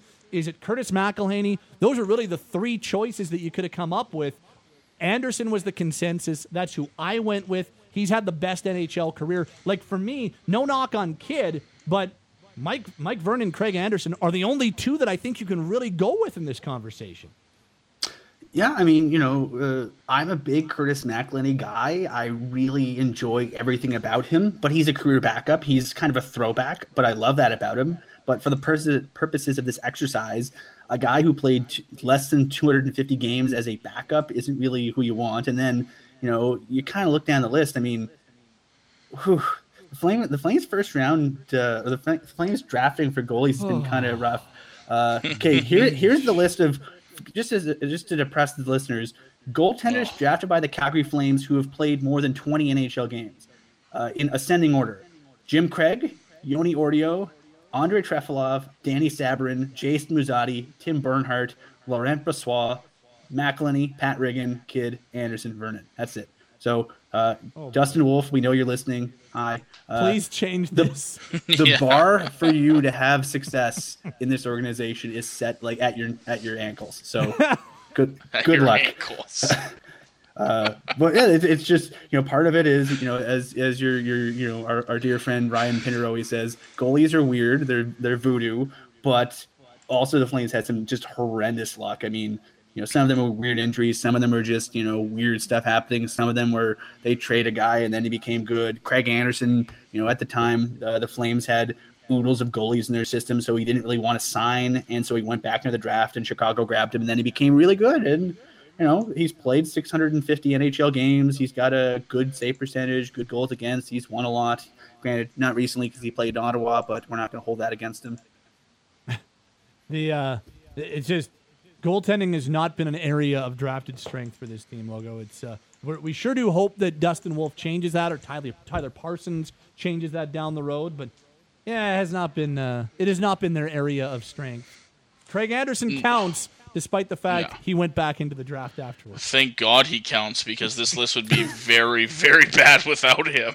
Like, I'm sorry if we, if we had to take Craig Anderson and do we have a, a heated conversation on our hands as to what's going to happen next? No. I mean, if we thought the defenseman pool was a little slimmer to pick from, the goaltending one uh, is a kiddie pool in, in depth. There's just not much there. Craig Anderson and Mike Vernon. Uh, the consensus picks, and I don't, I can't see anyone arguing for them. Look, I think there's a, a an affinity, affiliation to an affinity for him, I should say, here in Calgary. Uh, you know, people love him to a degree and stuff, but I mean, you know, 387 NHL games. Craig Anderson's been a starter in this league for a long time, and you know, close to doubling him up in games and stuff. It, it really wasn't hard to choose here. Yeah, great exercise. It was a ton of fun. Uh, you can go check it out at flamesnation.ca right now. The Flames all-time drafted roster. Uh, check it out. What do you agree with? What do you disagree with? I, I really had a lot of fun putting that together. Uh, it was difficult at times. It was easy at times. Uh, it was a really fun endeavor. There's also an all-time drafted Oilers roster, Habs, Senators, um, Canucks, so on and so forth across the Nation Network. Pike, uh, we are out of time. We will uh, hear from you on Monday because – there's uh, plenty of arena news that we got to get to and uh, some design things when it comes to the new arena in this city. So we will catch up with you again on Monday. Thanks for doing this, pal. That was a lot of fun. Thanks, Ryan. And don't for, don't don't forget the draft lottery. That's right. The Flames. Yeah. The Flames have got a 0.2 chance of getting the number one overall pick. It could happen. It, it, you see, you're saying that just don't draft a goalie. It could happen. Yeah, please don't draft a goalie. Uh, see you Let me tell you about Askarov. See you guys. See you, Piker. Ryan Pike from FlamesNation.ca helping us uh, break down the Flames' all-time drafted roster. That was a lot of fun. I, I enjoyed that exercise. Yeah, that was really cool, and uh, it's kind of neat to put those limitations on yourself. I mean, look, the organization's been around for you know a long time. When you go back to the Atlanta days and all that sort of stuff, and the I mean, the forwards list was just so much fun to go through, and you know, debate and, you know, recency, guys that you've seen a lot of, guys that you haven't seen a lot of. It was a really cool experiment in teams yet, but I'm looking forward to, to seeing some of those other rosters on uh, the Nation websites. The Flames all time drafted roster is at flamesnation.ca right now. Okay. Let's put our focus on the Calgary Stampeders up next. Our weekly Stamp Spotlight has one of the best young and rising receivers in the CFL. Our Stamp Spotlight is next with Hergy Mayala.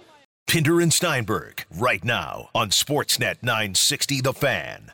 Let's talk some Stampeders football on a Thursday afternoon. Every Thursday at 3:30, our Stampeders spotlight. We should be getting ready for a week 3 action in the CFL right now. Unfortunately, we're not. We're still waiting on news there, but want to keep the Stamps front of mind. My name is Pat Steinberg. Let's welcome in our Stampeders insider. Maddie Rose is with us on the Stamp Spotlight as well. Hello, Maddie. Hey, what's going on? Not much. And on the line right now, we have a former first round pick of the Calgary Stampeders from 2019, a gentleman who had a breakout season last year. And if you talk to anybody in this league, uh, I think they would uh, point first and foremost to this guy as one of the fastest rising young receivers in the Canadian Football League. Let's welcome in Hergy Mayala of the Calgary Stampeders on our Stamp Spotlight right now. Hergy, thanks for doing this today. How are you doing? I'm doing good. Thank you guys for having me. Hey, no problem. How uh, how are you holding up during the the strangest time in your football career? I, I think that's safe to say. Yeah, but uh, uh, you know, just preparing and uh, staying ready for whatever whatever come uh, my way. So, how are you staying ready? Like, what uh, what have you been doing? What have you been doing to to make sure that whenever you get the call, that you'll be good to go? Uh, during the winter, just you know, workouts. But uh, the facility just opened up. Uh, we got Keenan in there. That's you know getting us ready for you know football drills and uh, staying strong and uh, all the good stuff. So you you you are back in the facility now. How that had to feel pretty cool to be able to to get back in there and see some of your teammates. Oh, yeah, it definitely felt great. Not not seeing most of uh, most of them all winter. You know, all of us just getting back in there just felt like you know back like the season maybe don't start, and uh, that's a great feeling for us optimistic about how things are going. Optimistic that you know maybe we we might be able to see some CFL football this year. Uh, I think everybody wants to see football. You know, the league wants to see football. The players want to play football. So I feel like you know, in the next couple of weeks, I hope that they come to you know an agreement and uh, everybody get whatever they want. Is it? It's it's got to be weird for you. Like you, here you are, you're just entering your second season in the league, and and you know you, are seeing you're, you're kind of helpless in a lot of ways because you don't control anything, but you're also a player and part of the Players Association. has has to be kind of a, a weird spot for you because I would imagine more than anything, you just want to play some ball. Oh yeah, definitely. Uh, being this young, you know, a lot of the older guys, you know, they kind of, you know, played enough football, so you know, for for them this is a rest. But for me, you know, young player, I just want to, you know, prove myself and uh, keep playing. And it feels weird, but I know, you know, at the end, it's all gonna it's all gonna come full circle. Hergy Mayala is with us. It is our Stampeders Spotlight. Uh, Stamps receiver Mayala joining us on the program. My name is Pat Steinberg. Maddie Rose is with us as well. Maddie? Uh, Hergy, have, have you moved to Calgary full time? Uh, I did for this year, and uh, I was, you know, waiting to see how this season was going to go and uh, kind of make my decision towards there. But I'm, I've been in Calgary all year, yes. And uh, what was that like for you, the transition? I know you moved around quite a bit. You were in New York for high school, and then Connecticut for uh, college before coming here to, to be with the Calgary Stampeders. Uh, it's, it's, it's great. I get to see another side of Cal, uh, Canada that I've never seen before. And, uh, you know, there's great people in the city, and uh, it's a great city, you know, uprising city. So, you know, it's great to be around this community. Now, getting back to the start of the off season here in Calgary, did you stay here in Calgary? Were you able to head back east for a bit? Because uh, I know you were working out with some of your fellow receivers before COVID had shut everything down, uh, like you just mentioned there. Uh, yes. Uh, when the uh, off season started, I kind of went back home for you know, kind of forget a little bit, get away from football. But uh, I came back here pretty early, uh, J- uh, January, and then uh, ever since then, I've just been you know. Uh, working out with my teammates, and uh, we had a good thing going. But COVID kind of set us back, but now we're back, so it feels great. Now, who were some of those uh, rece- I know you were working out with Nick Arbuckle and a few receivers as well here in town. Who were you working out with uh, during that off season?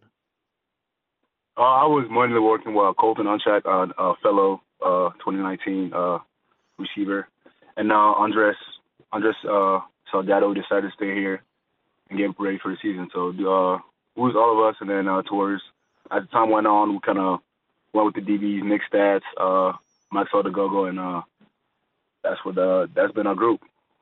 So are you guys starting to get kind of a, a tight knit group of young players on this Stamps organization? You mentioned Statz, who kind of just joined the team in the off season. To go goes played a little bit as well, and then uh, yourself and Hunchak drafted in 2019. Oh, definitely. I feel like you know uh, we kind of got to know each other. We know each other pretty well now. You know, I consider them like you know good friends of mine. So I feel like uh, we get in there. We're talking to Hergy Mayala here on Sportsnet 960. You mentioned it, it was good to get back into your facilities and see your teammates. Did you do anything creative to uh, get those off-season workouts at home going and uh, keep them going? I guess in the off-season, what was the was there a creative way you were able to do it, or did you do it pretty simply? uh, I mean, I kept it pretty simple. Just a lot of running around. Uh, Colton Hunchak, God, you know, God bless them uh, to have a garage, and uh, you know we kind of whatever weights we had, like duffel bags, we just fill them with clothes, and then you know just lift whatever weight we could. What was the heaviest you were able to get them up to? Oh, uh, I'll about 30, 30, 40, 30, 40 pounds, which was you know you the more reps you do, the heavier you get. So it was perfect for us. Yeah. Yeah, there you go.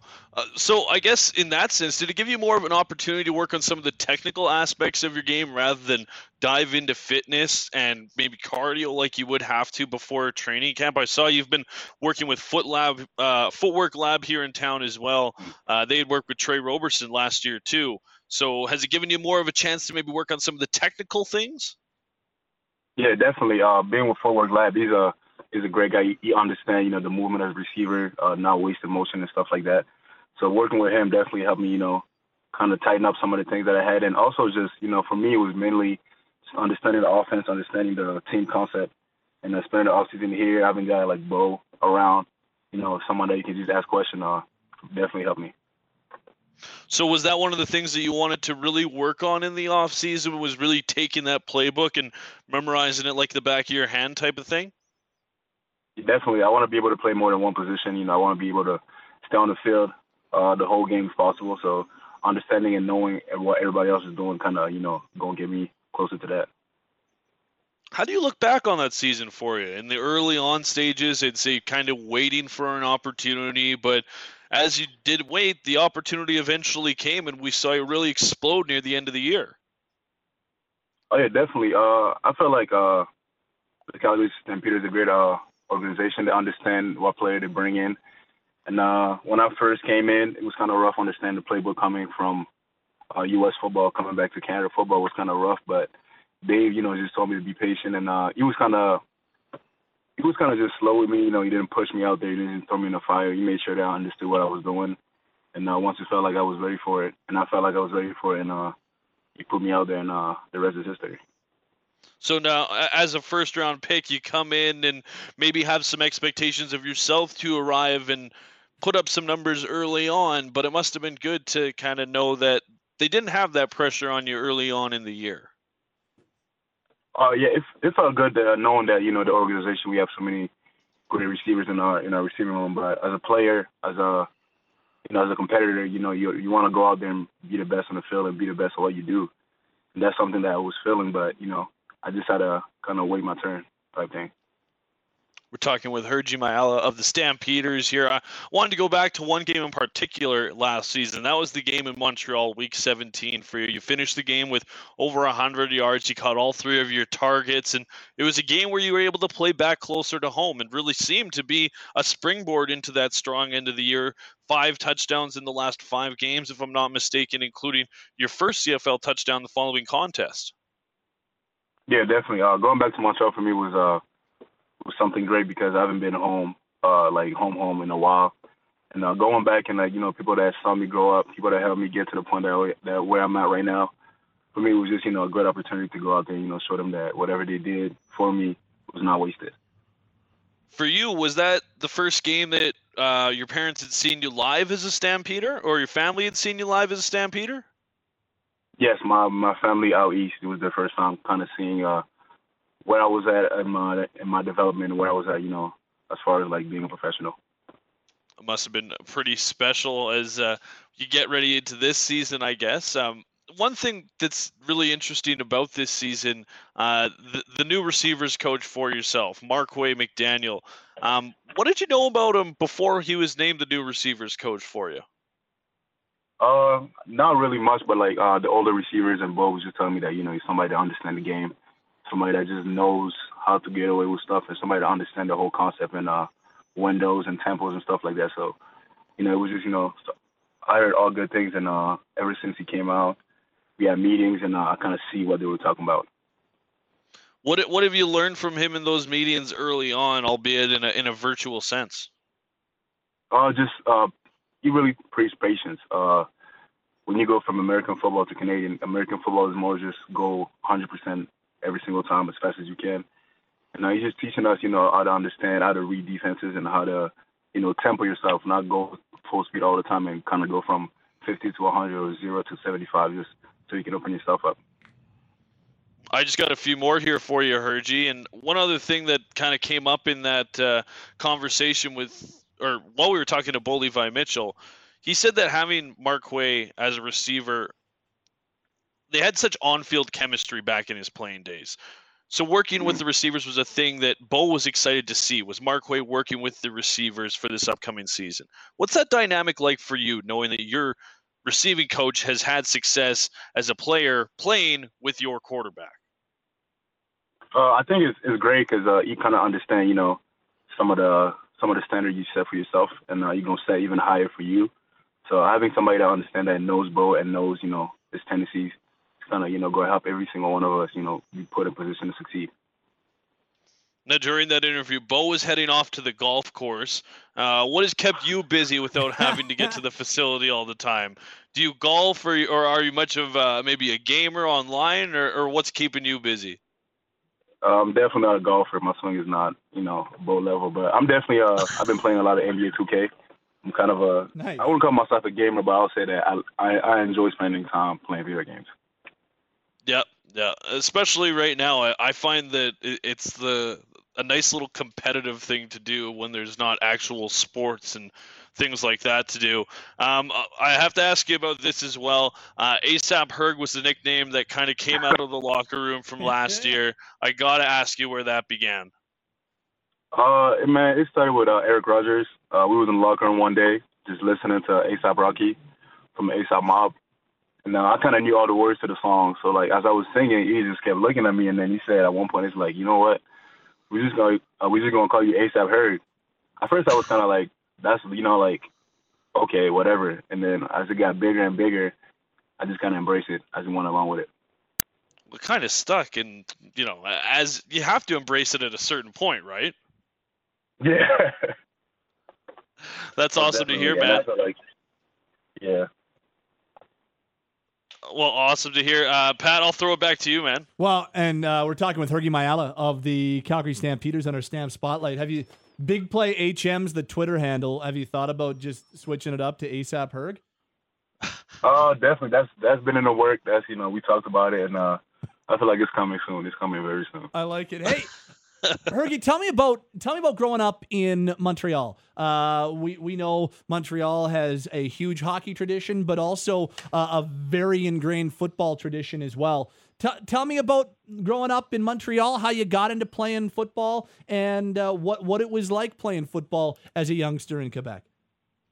Uh, it, it was great. Uh, growing up in Montreal, uh, the first that I played was basketball, and then as you play kind of basketball, you kind of, you know, a lot of my friends play football. So after basketball practice, they'll go to football, and I couldn't go because I didn't play football. So one day I just decided to go with them and uh, did a couple practices. Uh, enjoyed it, but I had to make a choice between basketball and football since my mom didn't want me to spend too much time playing sport and focus on school too. So uh, I ended up cho- uh, choosing football. And uh, in Montreal, like you said, you know, people love football. Football is really deep in our culture. And uh, you know, just playing down there, it was uh, it was a great experience for me because I learned from a lot of great guys, guys like Anthony Thompson, somebody that you know, uh, people growing up in my time kind of look at him highly, and having somebody like that, you know, that you can look up to every single day, you know, it kind of kind of felt great and uh, pushed every single one of us to kind of get to this level. So what uh, what went into choosing football over basketball? How difficult a decision was that for you? Uh, I, I don't think it was that hard because basketball I always ended up getting fouled out. so it was kind of it was kind of no brainer for me at one point because I couldn't finish a whole basketball game. So it was like I was spending second half on the bench. So I was like, might as well play football where you know the fouls and all that is allowed. So that's how my my brain works towards that. I like that. That's uh, I've never heard that answer, but because there's a lot Pretty of easy guys. decision at that point. I agree. Like there's a lot of guys Yeah. who, who play both. Like a lot like, you know, if you're if you're playing football at the highest at the highest levels, like if you're playing pro football, it means you're probably pretty good at other sports. So a lot of guys are torn between playing baseball or football or basketball and football. I've just never I've never heard some, I've never heard somebody use that as a reason for choosing football. I love that. Yeah, I was I was I was decent, but the fouls just you know limited my game and didn't help me to get to the point that I wanted to. So I just made a rational decision that football probably smarter for me. So in Montreal, uh, English your first language growing up or French? French, French was.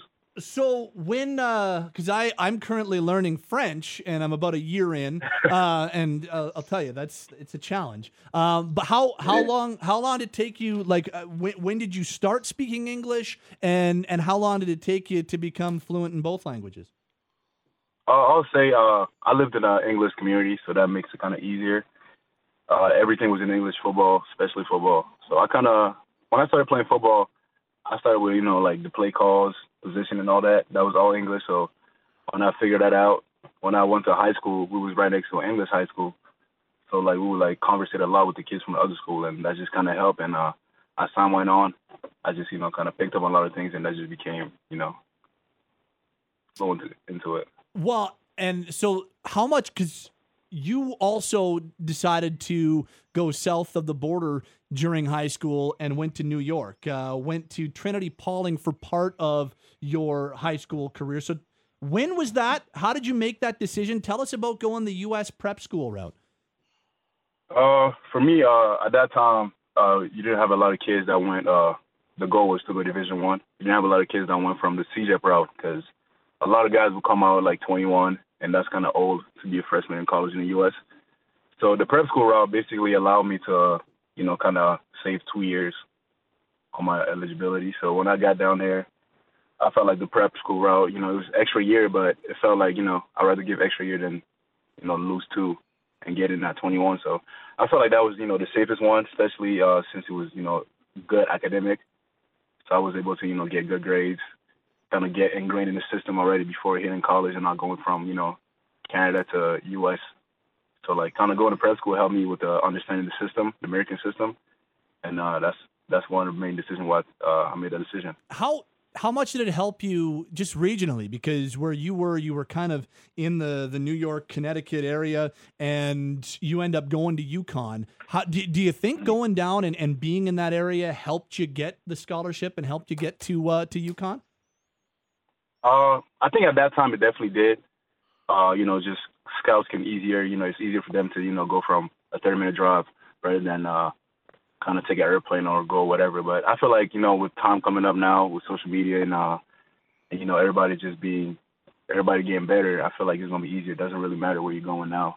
But at that time, I definitely felt like you know getting closer to those schools will be easier for their scouts to come see my games. Well, and I, I am fascinated. Like, first of all, having never been to a U.S. college, I always love talking to guys about their time playing in the NCAA. But UConn's always been uh, w- one of these fascinating schools, for, especially for a football player. Because I mean, UConn is is known primarily like the first thing you think of is UConn basketball, and you were there playing football. So, what's it like being a football player at Connecticut?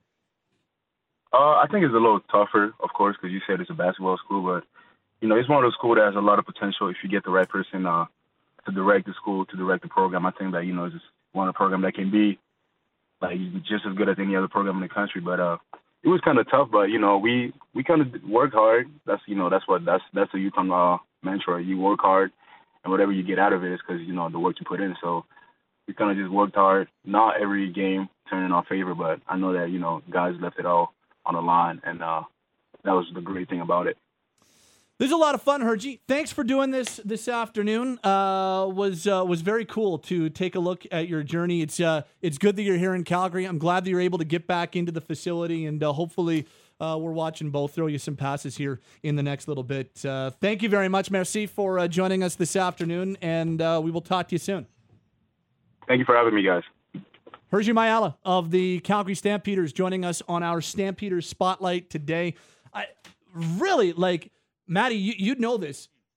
That guy, that guy turned into a dominant receiver in the second half of the season. You talk five touchdowns in his last five games. Here's this guy that kind of the Stamps, because of how deep they were at the position, they brought him along slowly. Took him in the first round in 2019, and then they were, yeah, they kind of eased him into things as the year went along. But by the end of the year, we're talking about this Canadian receiver being as dominant as any American receiver in the league. Like that guy was bonkers tough to stop at the end of last season.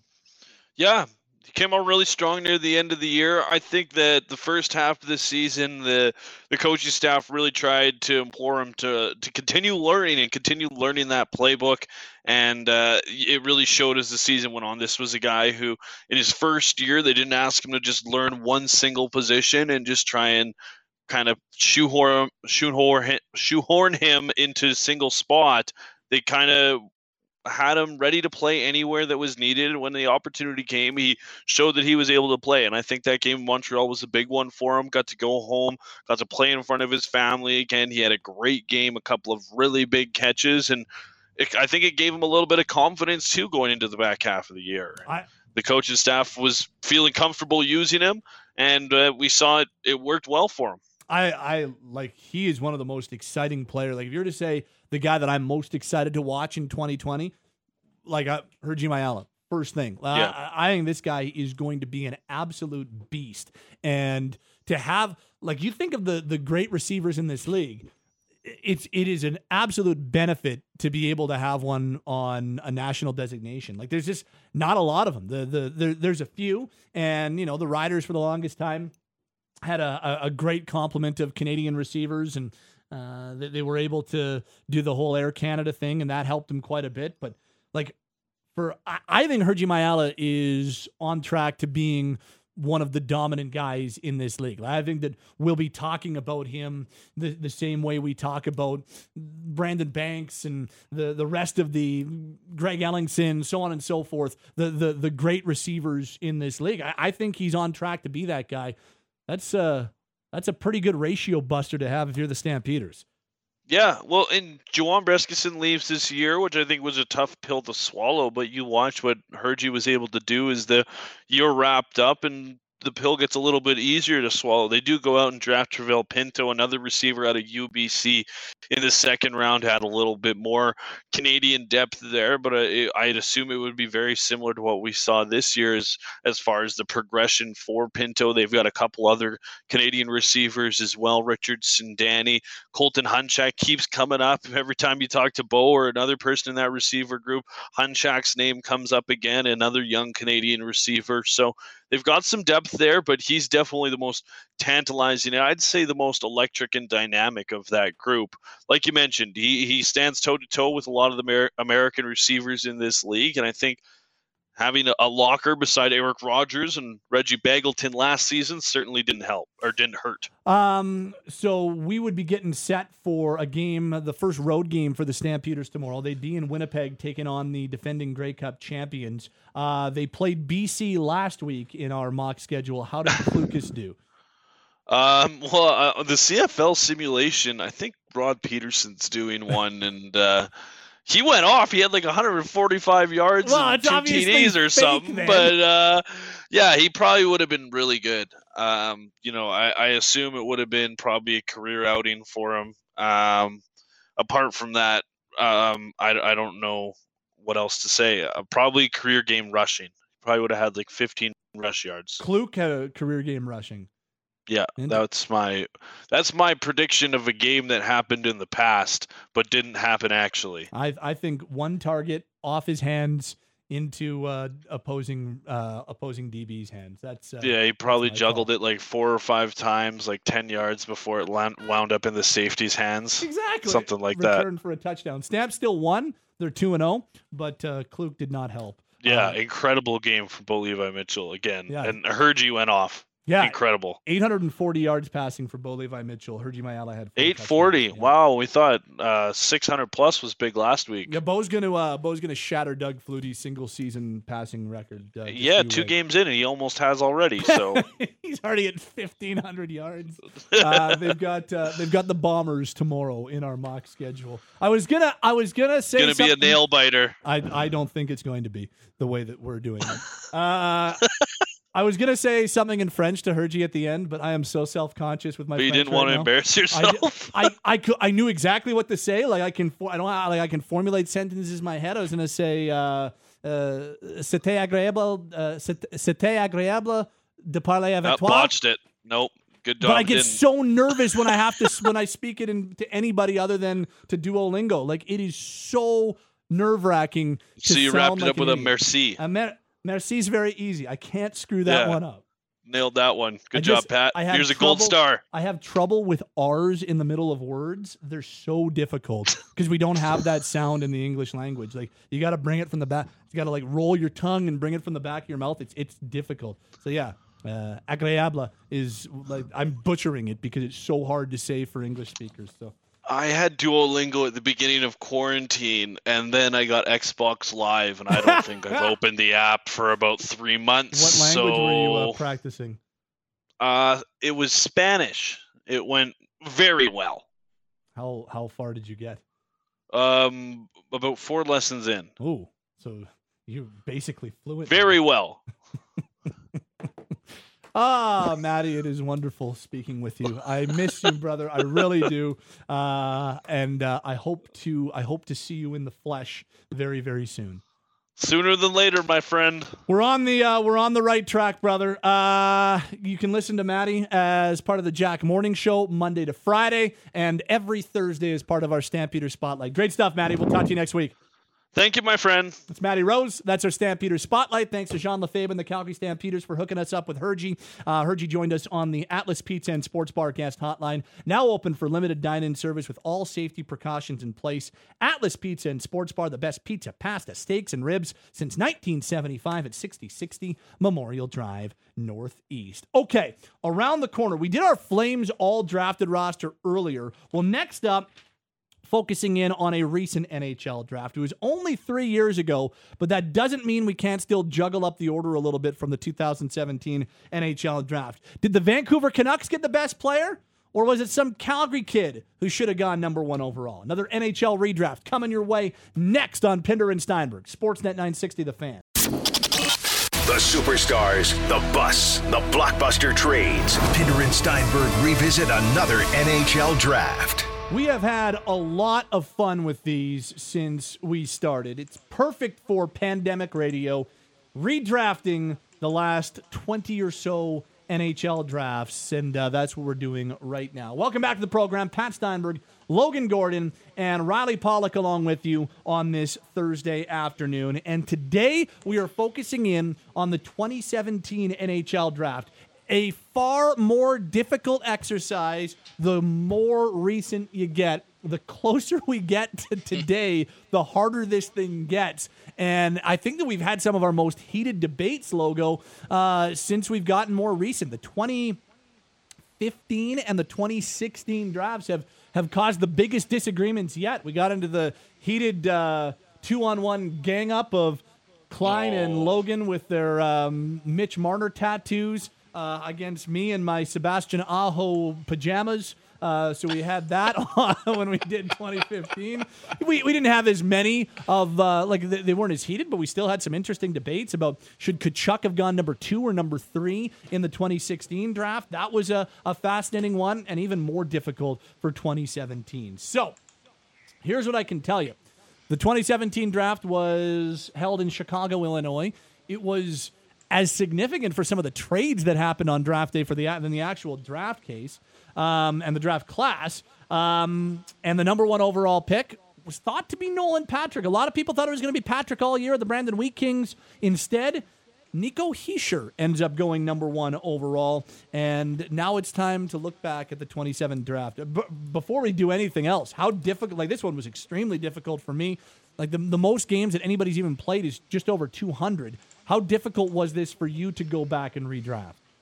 it, was it was a, a difficult challenge because you're there's almost I mean, really, with the exception of maybe a handful of guys, it's almost all projection at this point, and what we've seen of the players in, in short viewings, and you know, some of these guys, you know, being on the west side, we we've only seen a few games, maybe on TV. So you're you're really getting into almost full projection for some of these guys. I think the top end of the draft, you have a pretty good idea of of what guys are or are becoming in the league.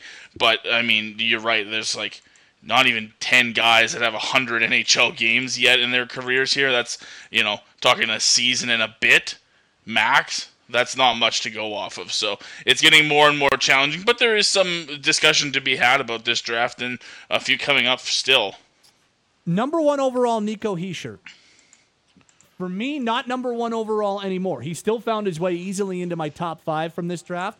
But if I were to redraft, knowing all we know and adding some projection into this as well, guys, my number one overall pick is Elias Pettersson of the Vancouver Canucks. I, I to me, he's the best player from this draft so far. Um, he plays the position that I love uh, at center, uh, and he's. I just think that he projects to be a consistently elite player at the most important position, the important skating position anyway in the game. So I he ended up going number five. So it's not like it's a huge leap. But I have Elias Pettersson going from five to one, redrafting the 2017 draft. Which way are you guys going? I, I stuck with uh, Elias Pettersson as well as my number one uh, pick. He's just he's been by far the most dominant player out of this draft. Two straight years with 66 points in almost identical amounts of, of games played. 71 last year, and probably would have been more this year. I got into 68 contests so far. He's just been a dangerous player that you got to know where he is on the ice at all times. And the the center position did come into the factor for me too. I, I might have had a harder time between him and my second pick should Pettersson have been a winger, but the fact that he plays the most important position on the ice, uh, does what he's you know done the last two years in Vancouver. Uh, he's probably part of the reason that uh, there was such a discussion about them letting go their uh, head scout the last few years, uh, but that's because he's been so successful and has made such an impact on that Canucks team. Riles, uh, do you care to dispute, or do you have Pettersson going first as well? He's my number one as well. I mean, all the points you guys have brought up, it's it's hard to pick against him. He's going to be an elite scorer, and he already has shown it in the past two seasons. So yeah, no no uh, discrepancy here. It's, uh, it's fairly like eh, he's he's already won a Calder Trophy. He's essentially point per game in his first two, almost two seasons because we didn't finish. He's one. three points back of of Hischier in like 70, 80 less games. And and Hischier was play, Hischier played before Pettersson did. Hischier was playing Mm-hmm. right away. Pettersson waited a year. Like the, dudes, and, and remember what he did. Like the expectations Elias Pettersson came into the league with, and specifically, you know, they don't have they don't hype things up in Vancouver. They're they're very it's a very very easygoing and sensible group of fans in that city. Uh, but they like the, the I hype. didn't know train, Andrew Walker was on the show today. yeah.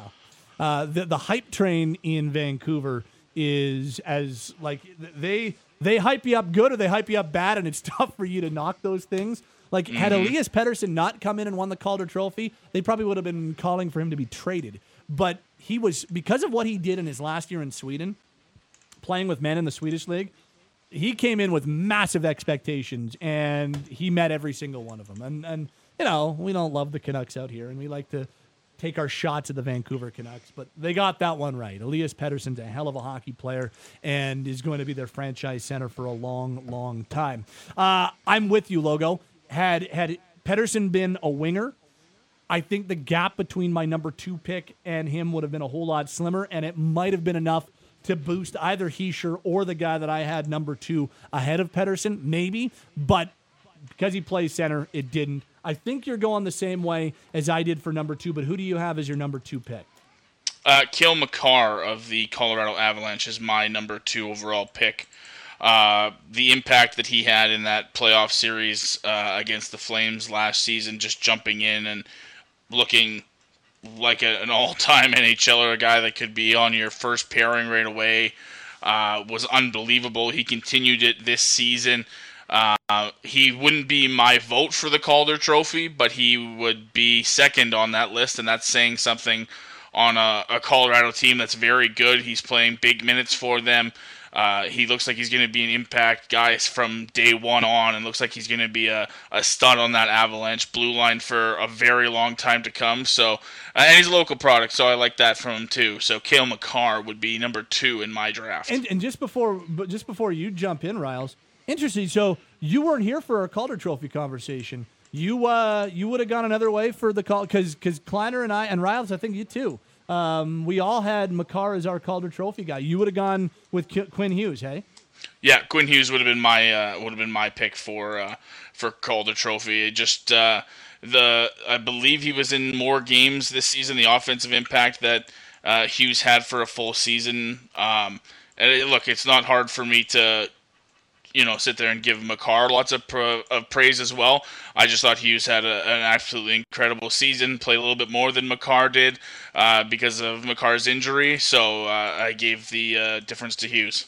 Interesting. And I mean, it was so razor thin the margin between the two sides. It can go either way. I have no idea who's going to win that award this year, but I digress. No. Um, Quinn Hughes a hell of a defenseman too. Enough Canucks love. We already let Pettersson yeah, be the number is, one. I'm sick of this. Yeah, I'm sick of you. You're the one giving them all the love. You sicko. uh, yeah. We all. Riles, do you also have Makar as your number two guy on this draft? That I do. Yeah. Uh, he's an absolute beast. Got to see him play live before, and his ability to see the ice is unmatched of any junior player I've seen. So yeah, and it's transferred to the NHL game, so he's my number two for sure. So where do we go with number three? This is I think that, that those were pretty easy for me. It became a little bit more difficult redrafting the next three from the 2017 NHL draft. I went Nico Hischier as my third pick. He's been pretty productive on a not super offensively potent New Jersey team. He's played ever since being drafted. He's a center. I think there's still a high ceiling for him to get to. So I went with Hischier as my number three pick. So really, my top five has three guys from the top five in it. Uh, Pettersson went fifth, Makar went fourth, Hischier went first that year, and I have Hischier at three. He's where I went for my third overall pick. Uh, I'm curious as to where everybody else went, though. Uh, I differ. This is our first time that uh, we're going to differ in the draft. I went two defensemen uh, at 2 3. Miro Heiskanen of the Dallas Stars uh, becomes my third overall pick as we redo 2017. Uh, already an all star in his second season playing in the NHL. Um, when you come into the league and can form a pairing there, uh, you know, eh, and challenge a guy like John Klingberg on the Dallas defense is one of the best. He's come in, he played 82 games his first season. He's added to his point total this second season. He looks like a top pairing guy. Uh, I, have really liked what we've seen from Miro Heiskanen, and he's just, and I think honestly, as a defenseman coming in, he's still got room to grow. He could be an elite offensive guy. I've already liked what I've seen from him defensively, uh, and like I mentioned, for him to be an All Star, I know that that's not the be all end all in this. Uh, he wound up being my third overall pick. Riles, which way you go? I went Heiskanen as well here. I just I like basically every aspect of his game. He's good in the defensive zone. He can work the power play as well. He uses the body really well. I just I think he is going to be an elite top pairing defenseman in the league for a long time to come. He's only 20 years old still, and we know that defensemen don't really get into that elite category until much later into their 20s. But wait till this kid fills out. Yeah, he's already a beast, and he's my number three. It was close. I have Heiskanen four. Um, but and and you know what? I think that Heiskanen probably turns into the better all-round defenseman between him and Makar. Um, like, and that's not a knock on Makar because Makar is going to be out. But like, Cale Makar's offensive ability is is ridiculous. I don't I don't know if I see, you know, Makar playing massive shutdown minutes. Like, I think there's a chance he could. I mean, if he if he follows the path of Erik Karlsson, then he's going to have no choice but to be in a shutdown role while also being counted on offensively. But I think in terms of just everything, uh, Heiskanen might end up being the better or, or more well-rounded defenseman between the two of them. I have him at number four. It's it's tough to argue. I just again I might I might be too guilty of the positional bias. Um, I just think because Hischier's a center, because he has been fairly productive in his time in this league, and I still think there is a significant ceiling for him to get to. Hischier's extremely skilled. Apparently, anybody like if you're really good and really skilled at a forward, you came through Halifax of the Q. Like everybody goes through Halifax. Like we're, we're not just talking about MacKinnon and Drouin, but Hischier goes through Halifax and Ehlers went through Halifax. Like everybody goes through Halifax. It's insane. Um, but yeah, I, I, just like it was close between Hischier and Heiskanen. Did did Hischier make either of your top fives, guys? Yep. Okay. Yeah, I have him in mind as well. Okay, so it's not like I'm like it's not like you guys are saying I'm completely off the mark by having him at three. Hey. No, and honestly, he's my four. Okay. Like, okay. I'm, I'm not gonna I'm not gonna beat around the bush. He's my four. He's played the most. He's come in since being an 18 year old uh, on a not very talented team around him. Uh, I'd like to see more production from him offensively. It's dropped off since his initial season, and that's going to happen. Uh, the league's going to catch on to what you're doing a bit, and you're going to have to adapt your game to it. He's still one of those guys uh, like Heiskanen as a young age. He still needs to fill out a bit more. He's only 21. If he fills out a bit, that center position, I think he can still be a really good first line center for New Jersey down the road. I just liked what I've seen out of Heiskanen a bit more, and that's what pushed me uh, to putting him three. Like, yeah, it's like I mean, it's not a big difference for me between three and four. He sure sides in at four for me. Where'd he should go for you, Riles? He's also my four. Um, I really liked the pick back when he was drafted in 2017 of taking him over Patrick. I just thought from you know seeing him in the World Juniors and stuff like that that he was the better pick, and I'm glad they made it. And yeah, his points have gone down a little bit. It seemed like he ran into a bit of injury issues this season. But uh, yeah, I still see a big upside to him. And I mean, taking a number one center, finding another number one center is never easy. So you got to keep him in the top five. Where so then I think like where our our top four is consensus in terms of the players. Uh, we all have Pettersson one, Makar two. I've got Heiskanen three. Uh, sorry, I've got Heiskanen four, Hischier three. You guys go Heiskanen three, Hischier four. So, and, and, again, this is a very difficult exercise because we're only three years removed from this draft, and there's only a couple of seasons, and in Hischier's case, three seasons under the belt. But where did you guys go for number five? I'll tell you where I went. Um, there's some really interesting players you could have gone with at number five, but I I don't think that Kailer Yamamoto gets enough love for what he's done in a albeit very small amount of time. But you talk to anybody in Edmonton, and Yamamoto getting to Edmonton and becoming a full time player with the Edmonton Oilers transform their depth. Everybody says it. You talk to players on the team, talk to people covering that team. For so long, it was okay, yeah, but you got to have McDavid and Draisaitl on a line together, and then it just drops off from there. What Yamamoto did was allow the Oilers to have two lines and and allowed them to experiment a little bit differently with where they play Nugent Hopkins and Yamamoto filled them out so they had two legitimate scoring lines where that was such an issue for them before. So and, and Yamamoto's been productive this season. I know that he broke into the NHL maybe a little too early before he got sent down.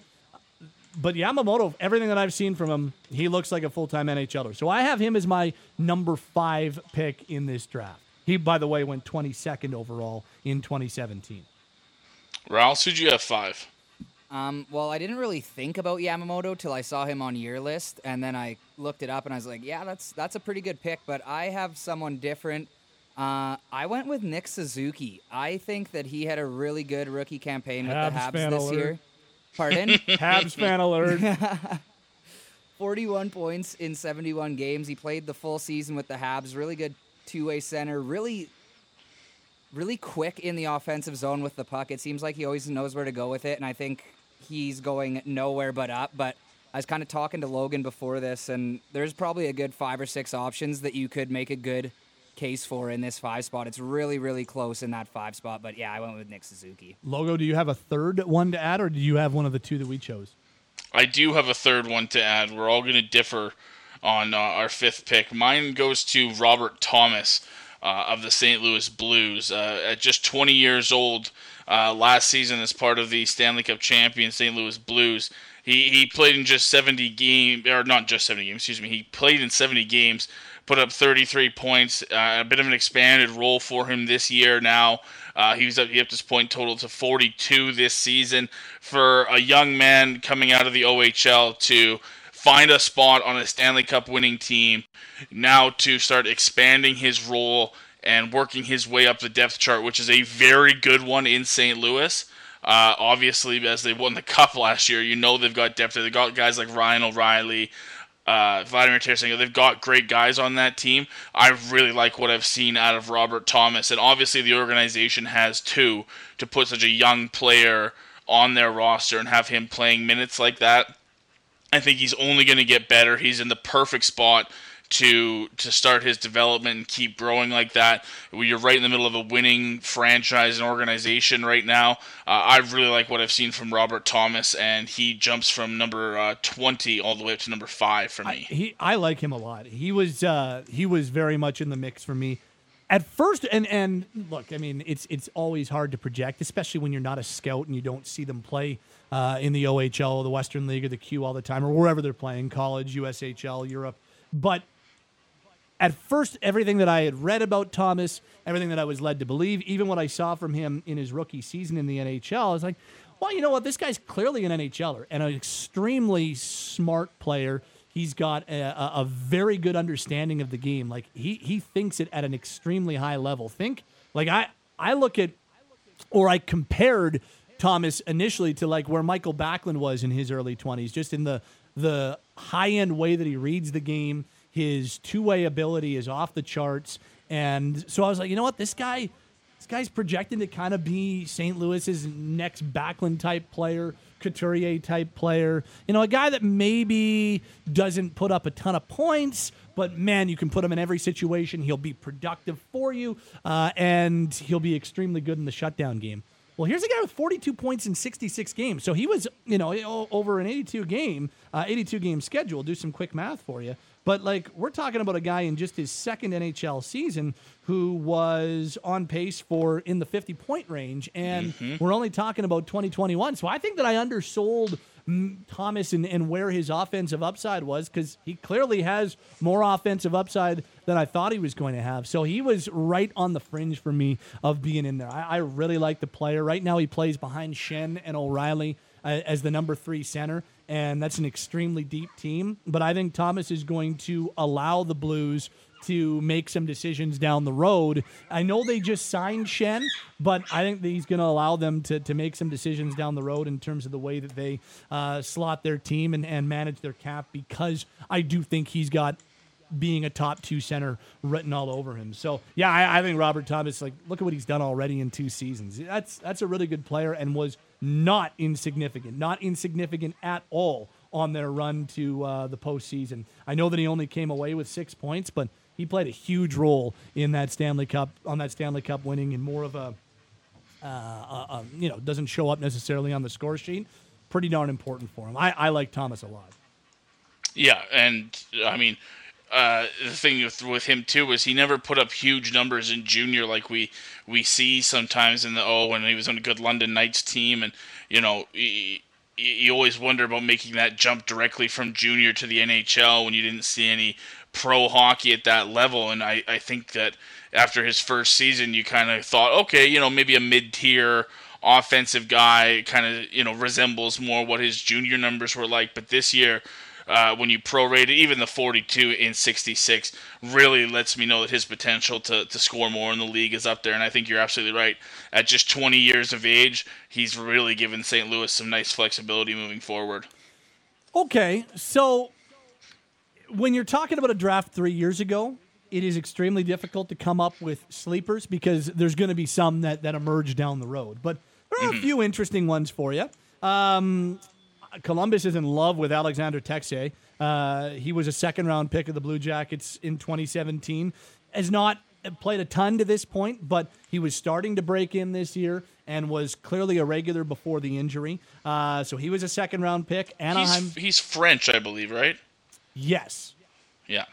Um, and really good player. Like yeah. he's there, there's a lot to like about um, the way his um, and by French, you mean from France. Yes, he is born yes. in France. Um, so he's he's a really interesting player. and they were really starting to like the way he was trending before an injury. Uh, Anaheim really likes Maxime Comtois. He's a second round pick of the Ducks in this year's draft, 50th overall. Drake Batherson is a fourth round pick, has gotten a good chunk of NHL time under his belt in Ottawa. So there's a, a few sleeper candidates for you, but it's it's tough to be picking sleepers from a draft only three years ago. Yeah, we won't know the the true sleepers from this draft uh, for a few years for sure. I think you're you're right. The the games played for someone like a Drake Batherson or an Emil Bemstrom uh, in Columbus as well as fourth round picks for them to uh, have come up to the NHL is a pretty good percentage wise against uh, where they were drafted, and that's a good start for them. If they continue it, they'll absolutely fill out that sleeper role. But for now, we're still waiting to see what guys are. Period, before we can really call them a, a sleeper or a bust or anything like that. Anybody else you want to nominate for a potential sleeper? I have one. Yeah. Is, it, a, Yeah. is it a Hab? Yeah. I love you. Kale Fleury in the third round. Uh, played a good chunk of games. Who was that, Riles? Uh, Kale Fleury. oh, Yeah. oh, okay. He. Uh, You he's mean the physical. less good of the two Fleury brothers? Well, the one who just started playing this year. Yeah. He's got Right. more. He's got more games under his belt than the other one, doesn't I he? do seem to remember a shift where he ran over uh, Rinaldo and Lucic this year, and he's a good physical defenseman that I think will be a good second pair defenseman for the Habs going forward. He's not going to put up 60 points or anything, but uh, you know, you need that stay-at-home defenseman sometimes, especially to replace someone like Shea Weber, who's not going to be able to uh, play forever.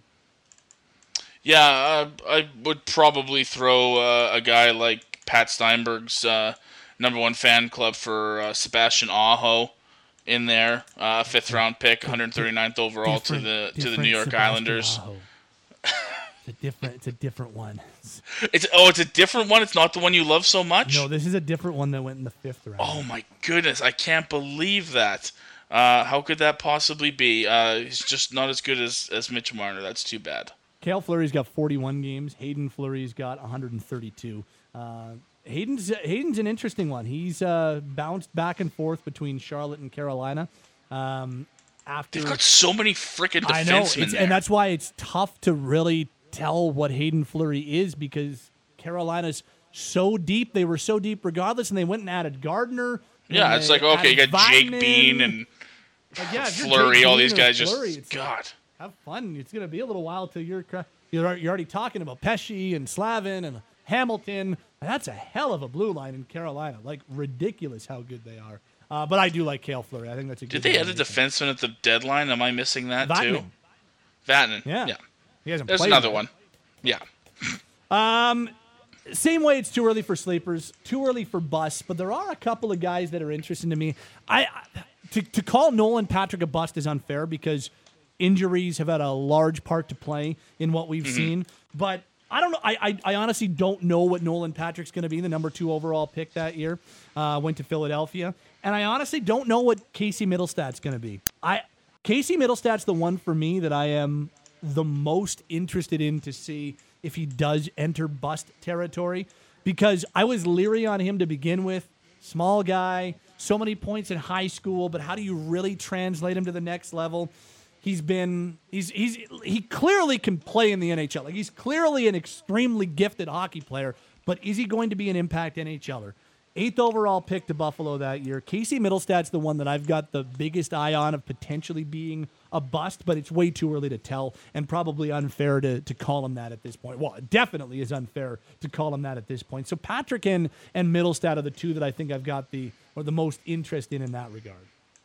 Yeah, you make an interesting point uh, point about both of them, and it's interesting because so many of these guys that make that jump right away, it seems like you either hit the ground running and it just kind of continues on as your progression. That's the level you're going to stay at, or you really kind of struggle that initial little while in there, and you kind of have to work your way back up to it. Uh, Nolan Patrick is kind of the exception to that. Obviously, you mentioned the injuries, but as far as you know, a guy like Casey Mittelstadt probably should have gone to the A and found out what pro hockey was like uh, from the beginning, and not you know having to struggle in the NHL like he has the last little bit here, and now uh, go to Rochester and have to fight his way back up.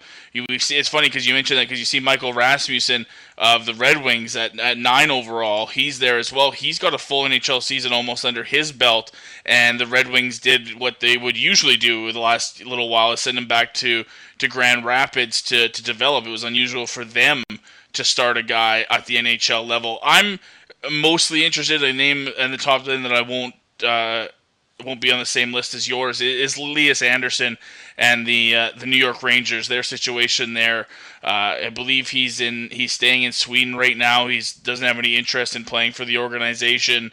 Uh, which is kind of strange. A lot of guys like going to the New York Rangers. There's been the conversation uh, that you've heard from you know, maybe Oilers fans and Rangers fans that you got, you know, two higher draft picks that are kind of unhappy in their current situation. Could they find a way to to swap Puljujarvi for Andersson and try to get them both a new start?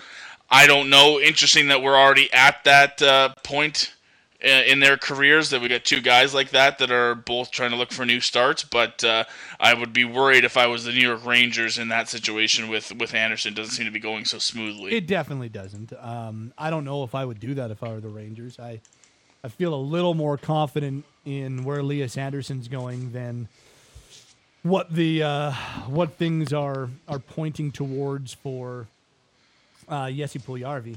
Andersson, 33 points in 66 games. Uh, sorry, nine points in 66 games, 33 penalty minutes. Um, but uh, I just I think Andersson, I, would be a little bit more positive there. I don't know. Maybe I'm maybe I'm being unfair to Puljujarvi. I, I still like. I still think there is upside in Puljujarvi, but maybe it doesn't seem as broken in New York. But maybe that's because I'm not as close to it. I don't know. Um, but that's that's that's an interesting one, and that's that's probably fair as well, Logo, in terms of the breakdown in that one. Finally, the Flames had themselves a decent draft. Really too early mm-hmm. to tell. But we're all high on Juuso Valimaki, who they got at 16th overall. The the injuries are a concern. There's no doubt about it. There there is much a concern. Like, yeah, is there a concern that maybe he is injury prone and that's what we're talking about for the career?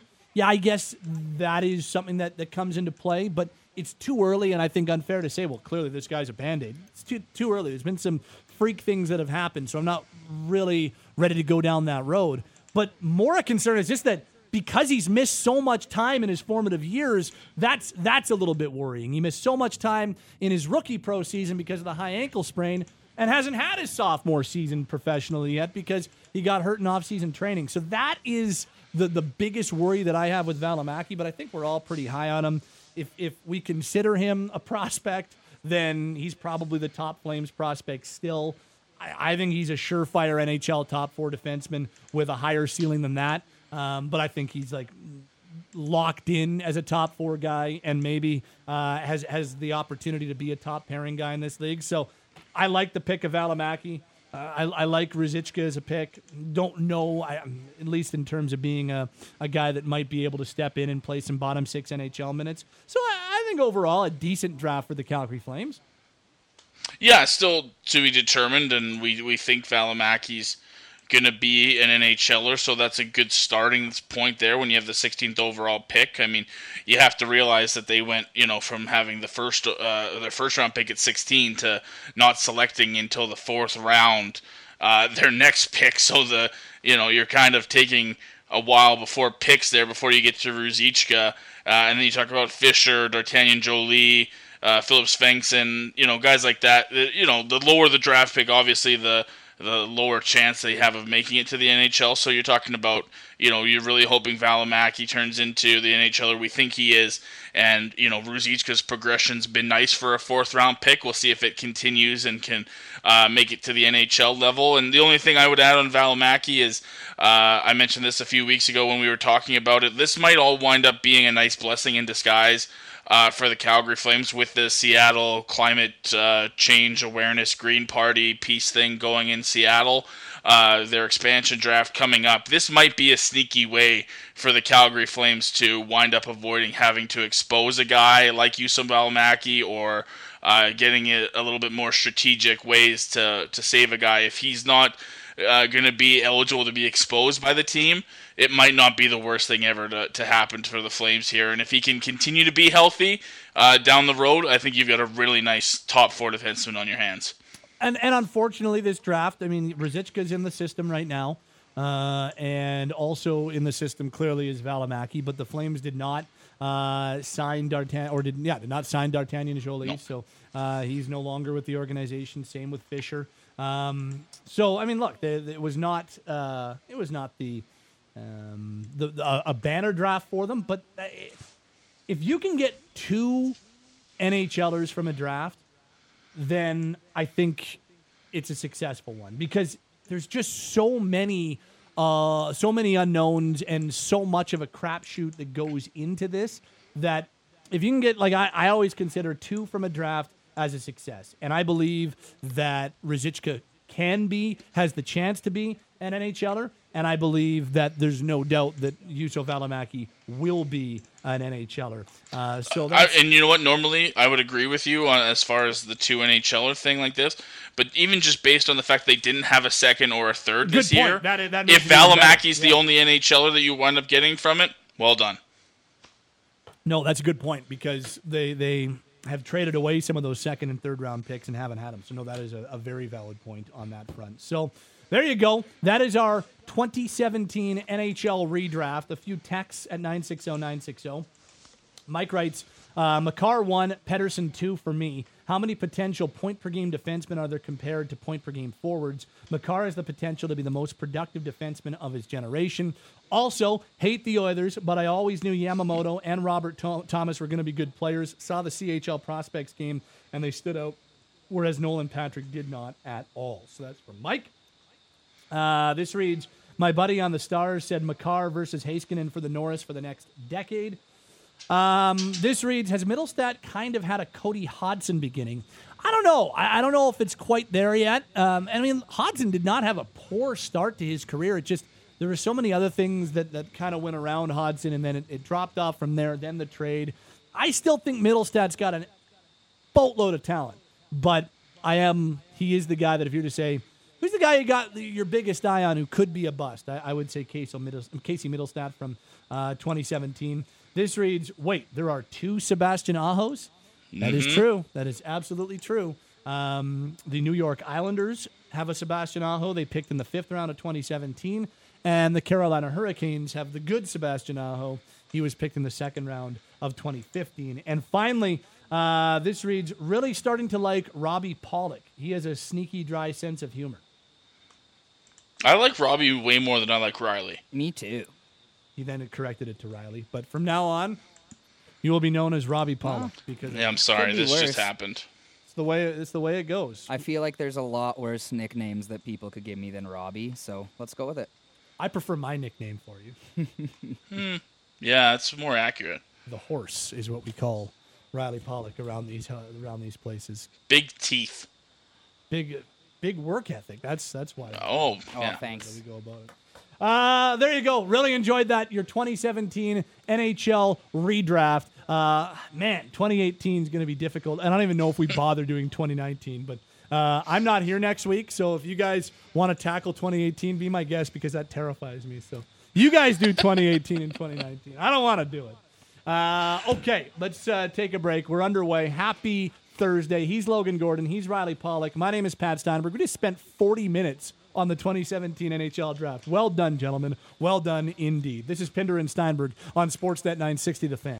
Be tuned in on Sunday, 4:30 p.m. Calgary time on Sportsnet 1 for a uh, brand new series that I'm excited for. I'm excited for the series. I'm excited for the person who's hosting it and who's bringing it to you. I think it's going to be really cool, and I am absolutely stoked for the first two guests on the program as well. So, debuting Sunday on Sportsnet 1 and Sportsnet Now, and then available online and on Sportsnet's YouTube Sunday at 4:30. It's called Top of Her Game, hosted by the one and only Tara Slone, who joins us on the program. Uh, Tara, of course, I I still consider Tara the host of Breakfast Television, uh, but also Hometown Hockey and other things. Uh, hi, Tara. How are you?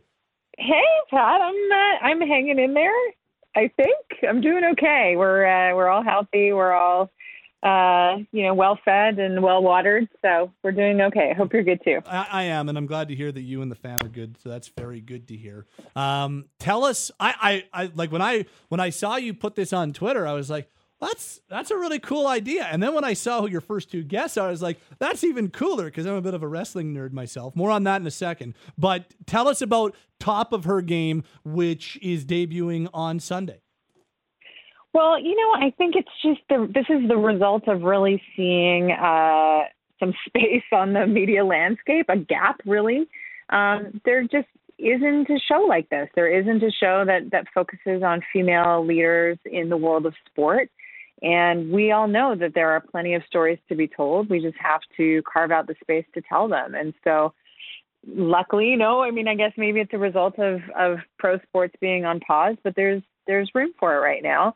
Um, and a lot of us have been working hard to to get these stories up and running. So, yeah, it's it's an interview show primarily, um, which I'm hosting, but we're we are going to try to bring in as many other voices as possible. You know, a lot of the great hosts on Sportsnet, and we have a lot of uh, fantastic features that have been produced for International Women's Day and will continue to be produced. So um, we're going to try to cram in as much content as possible, but sort of the the main event, no pun really intended, is is the interview. And so this week is Stephanie McMahon and Charlotte Flair, and you know, I did not know too much about wrestling, but of course I knew who they were and they did not disappoint. They're incredible women. Give us a little bit of a preview of of the the first show that we're going to see on Sunday, and and without without giving too much away, tell us a little bit about what you took away from chatting with Charlotte and Stephanie. Well, you know, it's it's about their stories and about their journey more than you know digging into the specifics of their their sports accolades. So of course we know that Charlotte is poised to probably be the best female wrestler ever. Um, and Stephanie herself uh, is a champion and and a heel. Um, but you know they've both had really interesting lives. Both well, Charlotte is second generation wrestling royalty. Stephanie is a fourth generation, you know, in wrestling family. So, um, you know, how they kind of came to be at the top of, of their games. And neither of them, you know, Stephanie is no longer Vince McMahon's daughter. Vince is Stephanie's dad, and it's the same with Charlotte. So uh, it's really, you know, about their own personal power, um, the drive they feel to further women and women's empowerment in general, but women in sport. And for Stephanie, you know, she's the chief brand officer of the WWE, and they've been very, very intentional about how they have positioned their wrestlers. They they changed the titles from divas to superstars to put them on, on par with the male wrestlers, and they're part of WrestleMania now, and um, they are leveling the playing field. So it, they're super interesting people. So is this like was was this something that that was your brainchild and something that you pitched? Uh, was it was it something that, that came about through collaboration? I'm I'm curious as to the the genesis of coming up with the show. This was the result of a, a number of us at Sportsnet thinking that there needed to be something. Um, so, you know, we knew that there needed to be some female focused content. And I think anybody who has watched uh, Rogers Hometown Hockey knows that, you know, being representative has always been part of not a mandate, but what, what we believe in. Um, and so, you know, I'm working on this with an amazing team that includes Allison Redmond, who's the executive producer of Rogers Hometown Hockey. So we all kind of have the same ethos.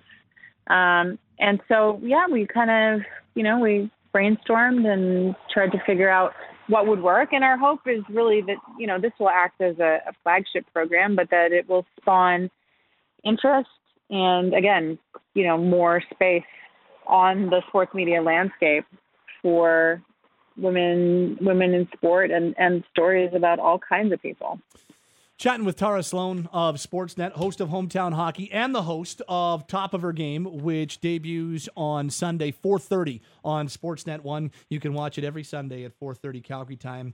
Uh, as uh, this week, it is going to be Stephanie McMahon and Charlotte Flair as the featured guests, and different conversations elevating women in sports uh, every single week at 4:30.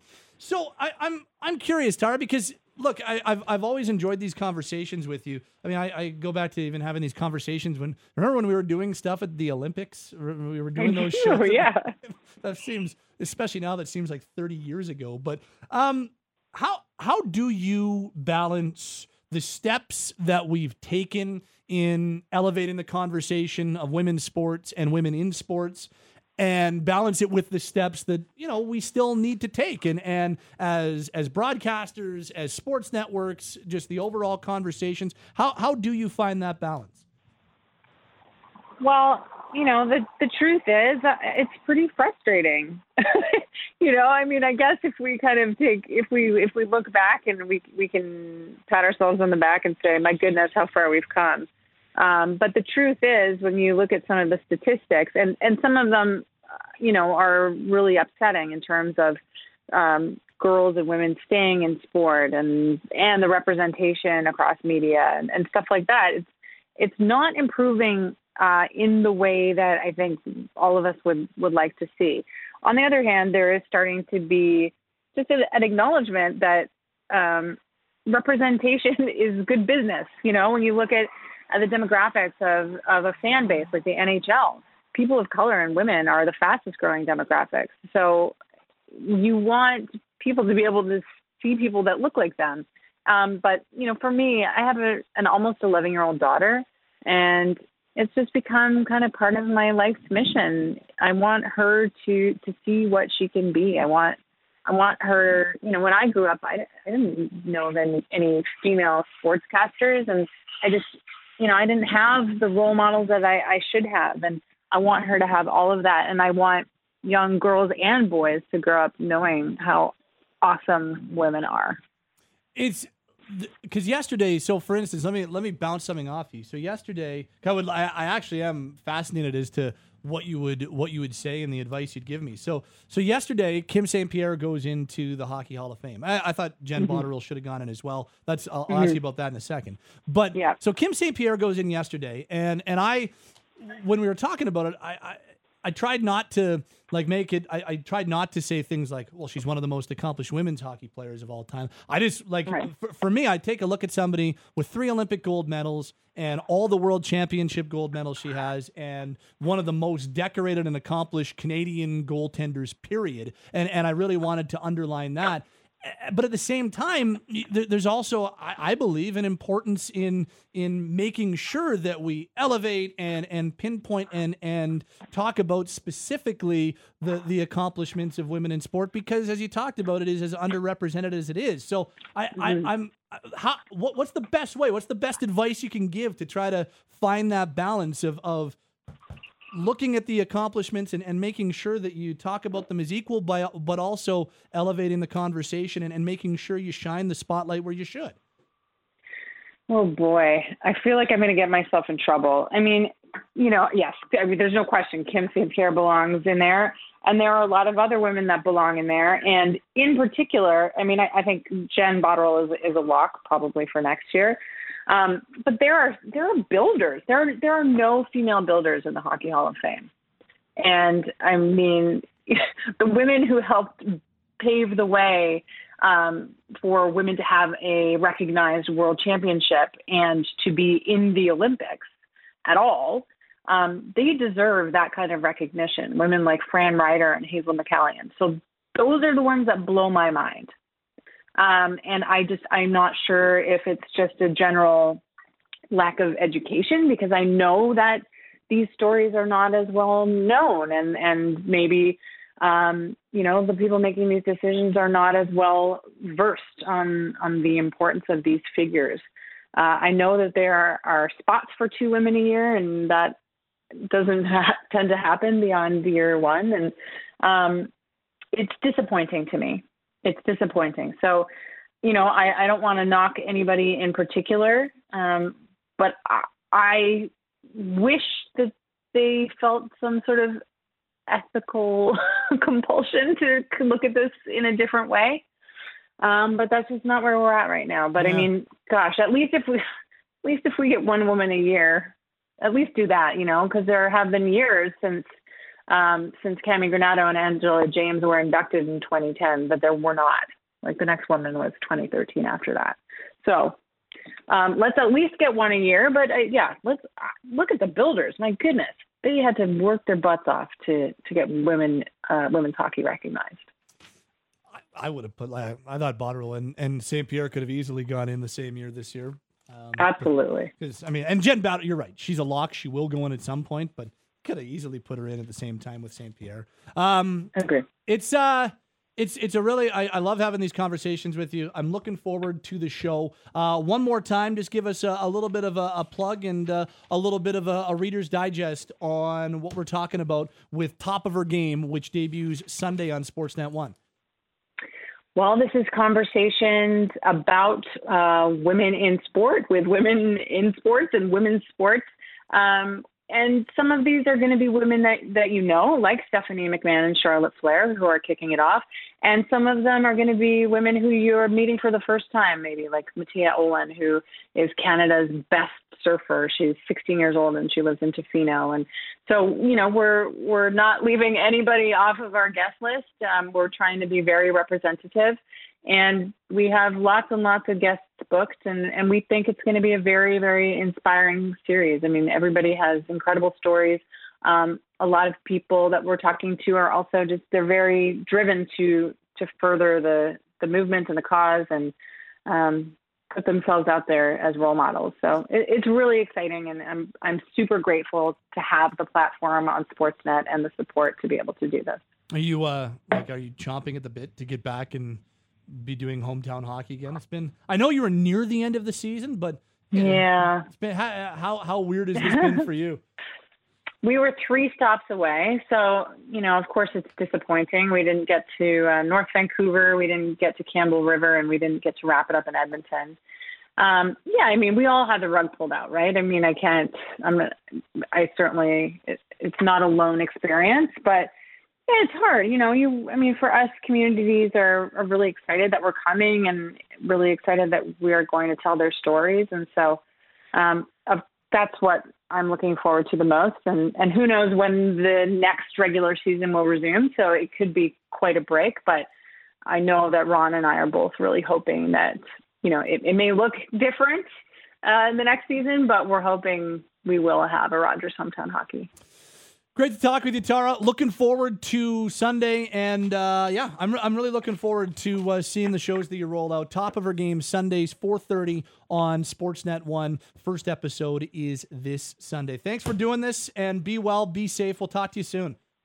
Thanks, Pat. So much appreciated. It's Tara Slone of Sportsnet, the host of Hometown Hockey, and now the host of Top of Her Game. You can watch it on Sportsnet uh, starting this Sunday at 4:30. If you miss it, uh, it'll be uh, available on Sportsnet.ca and also available on Sportsnet's YouTube channel. Tara joining us on the Atlas Pizza and Sports Bar guest hotline, now open for limited dine-in service with all safety precautions in place. Atlas Pizza and Sports Bar, the best pizza, pasta, steaks, and ribs since 1975 at 6060 Memorial Drive Northeast.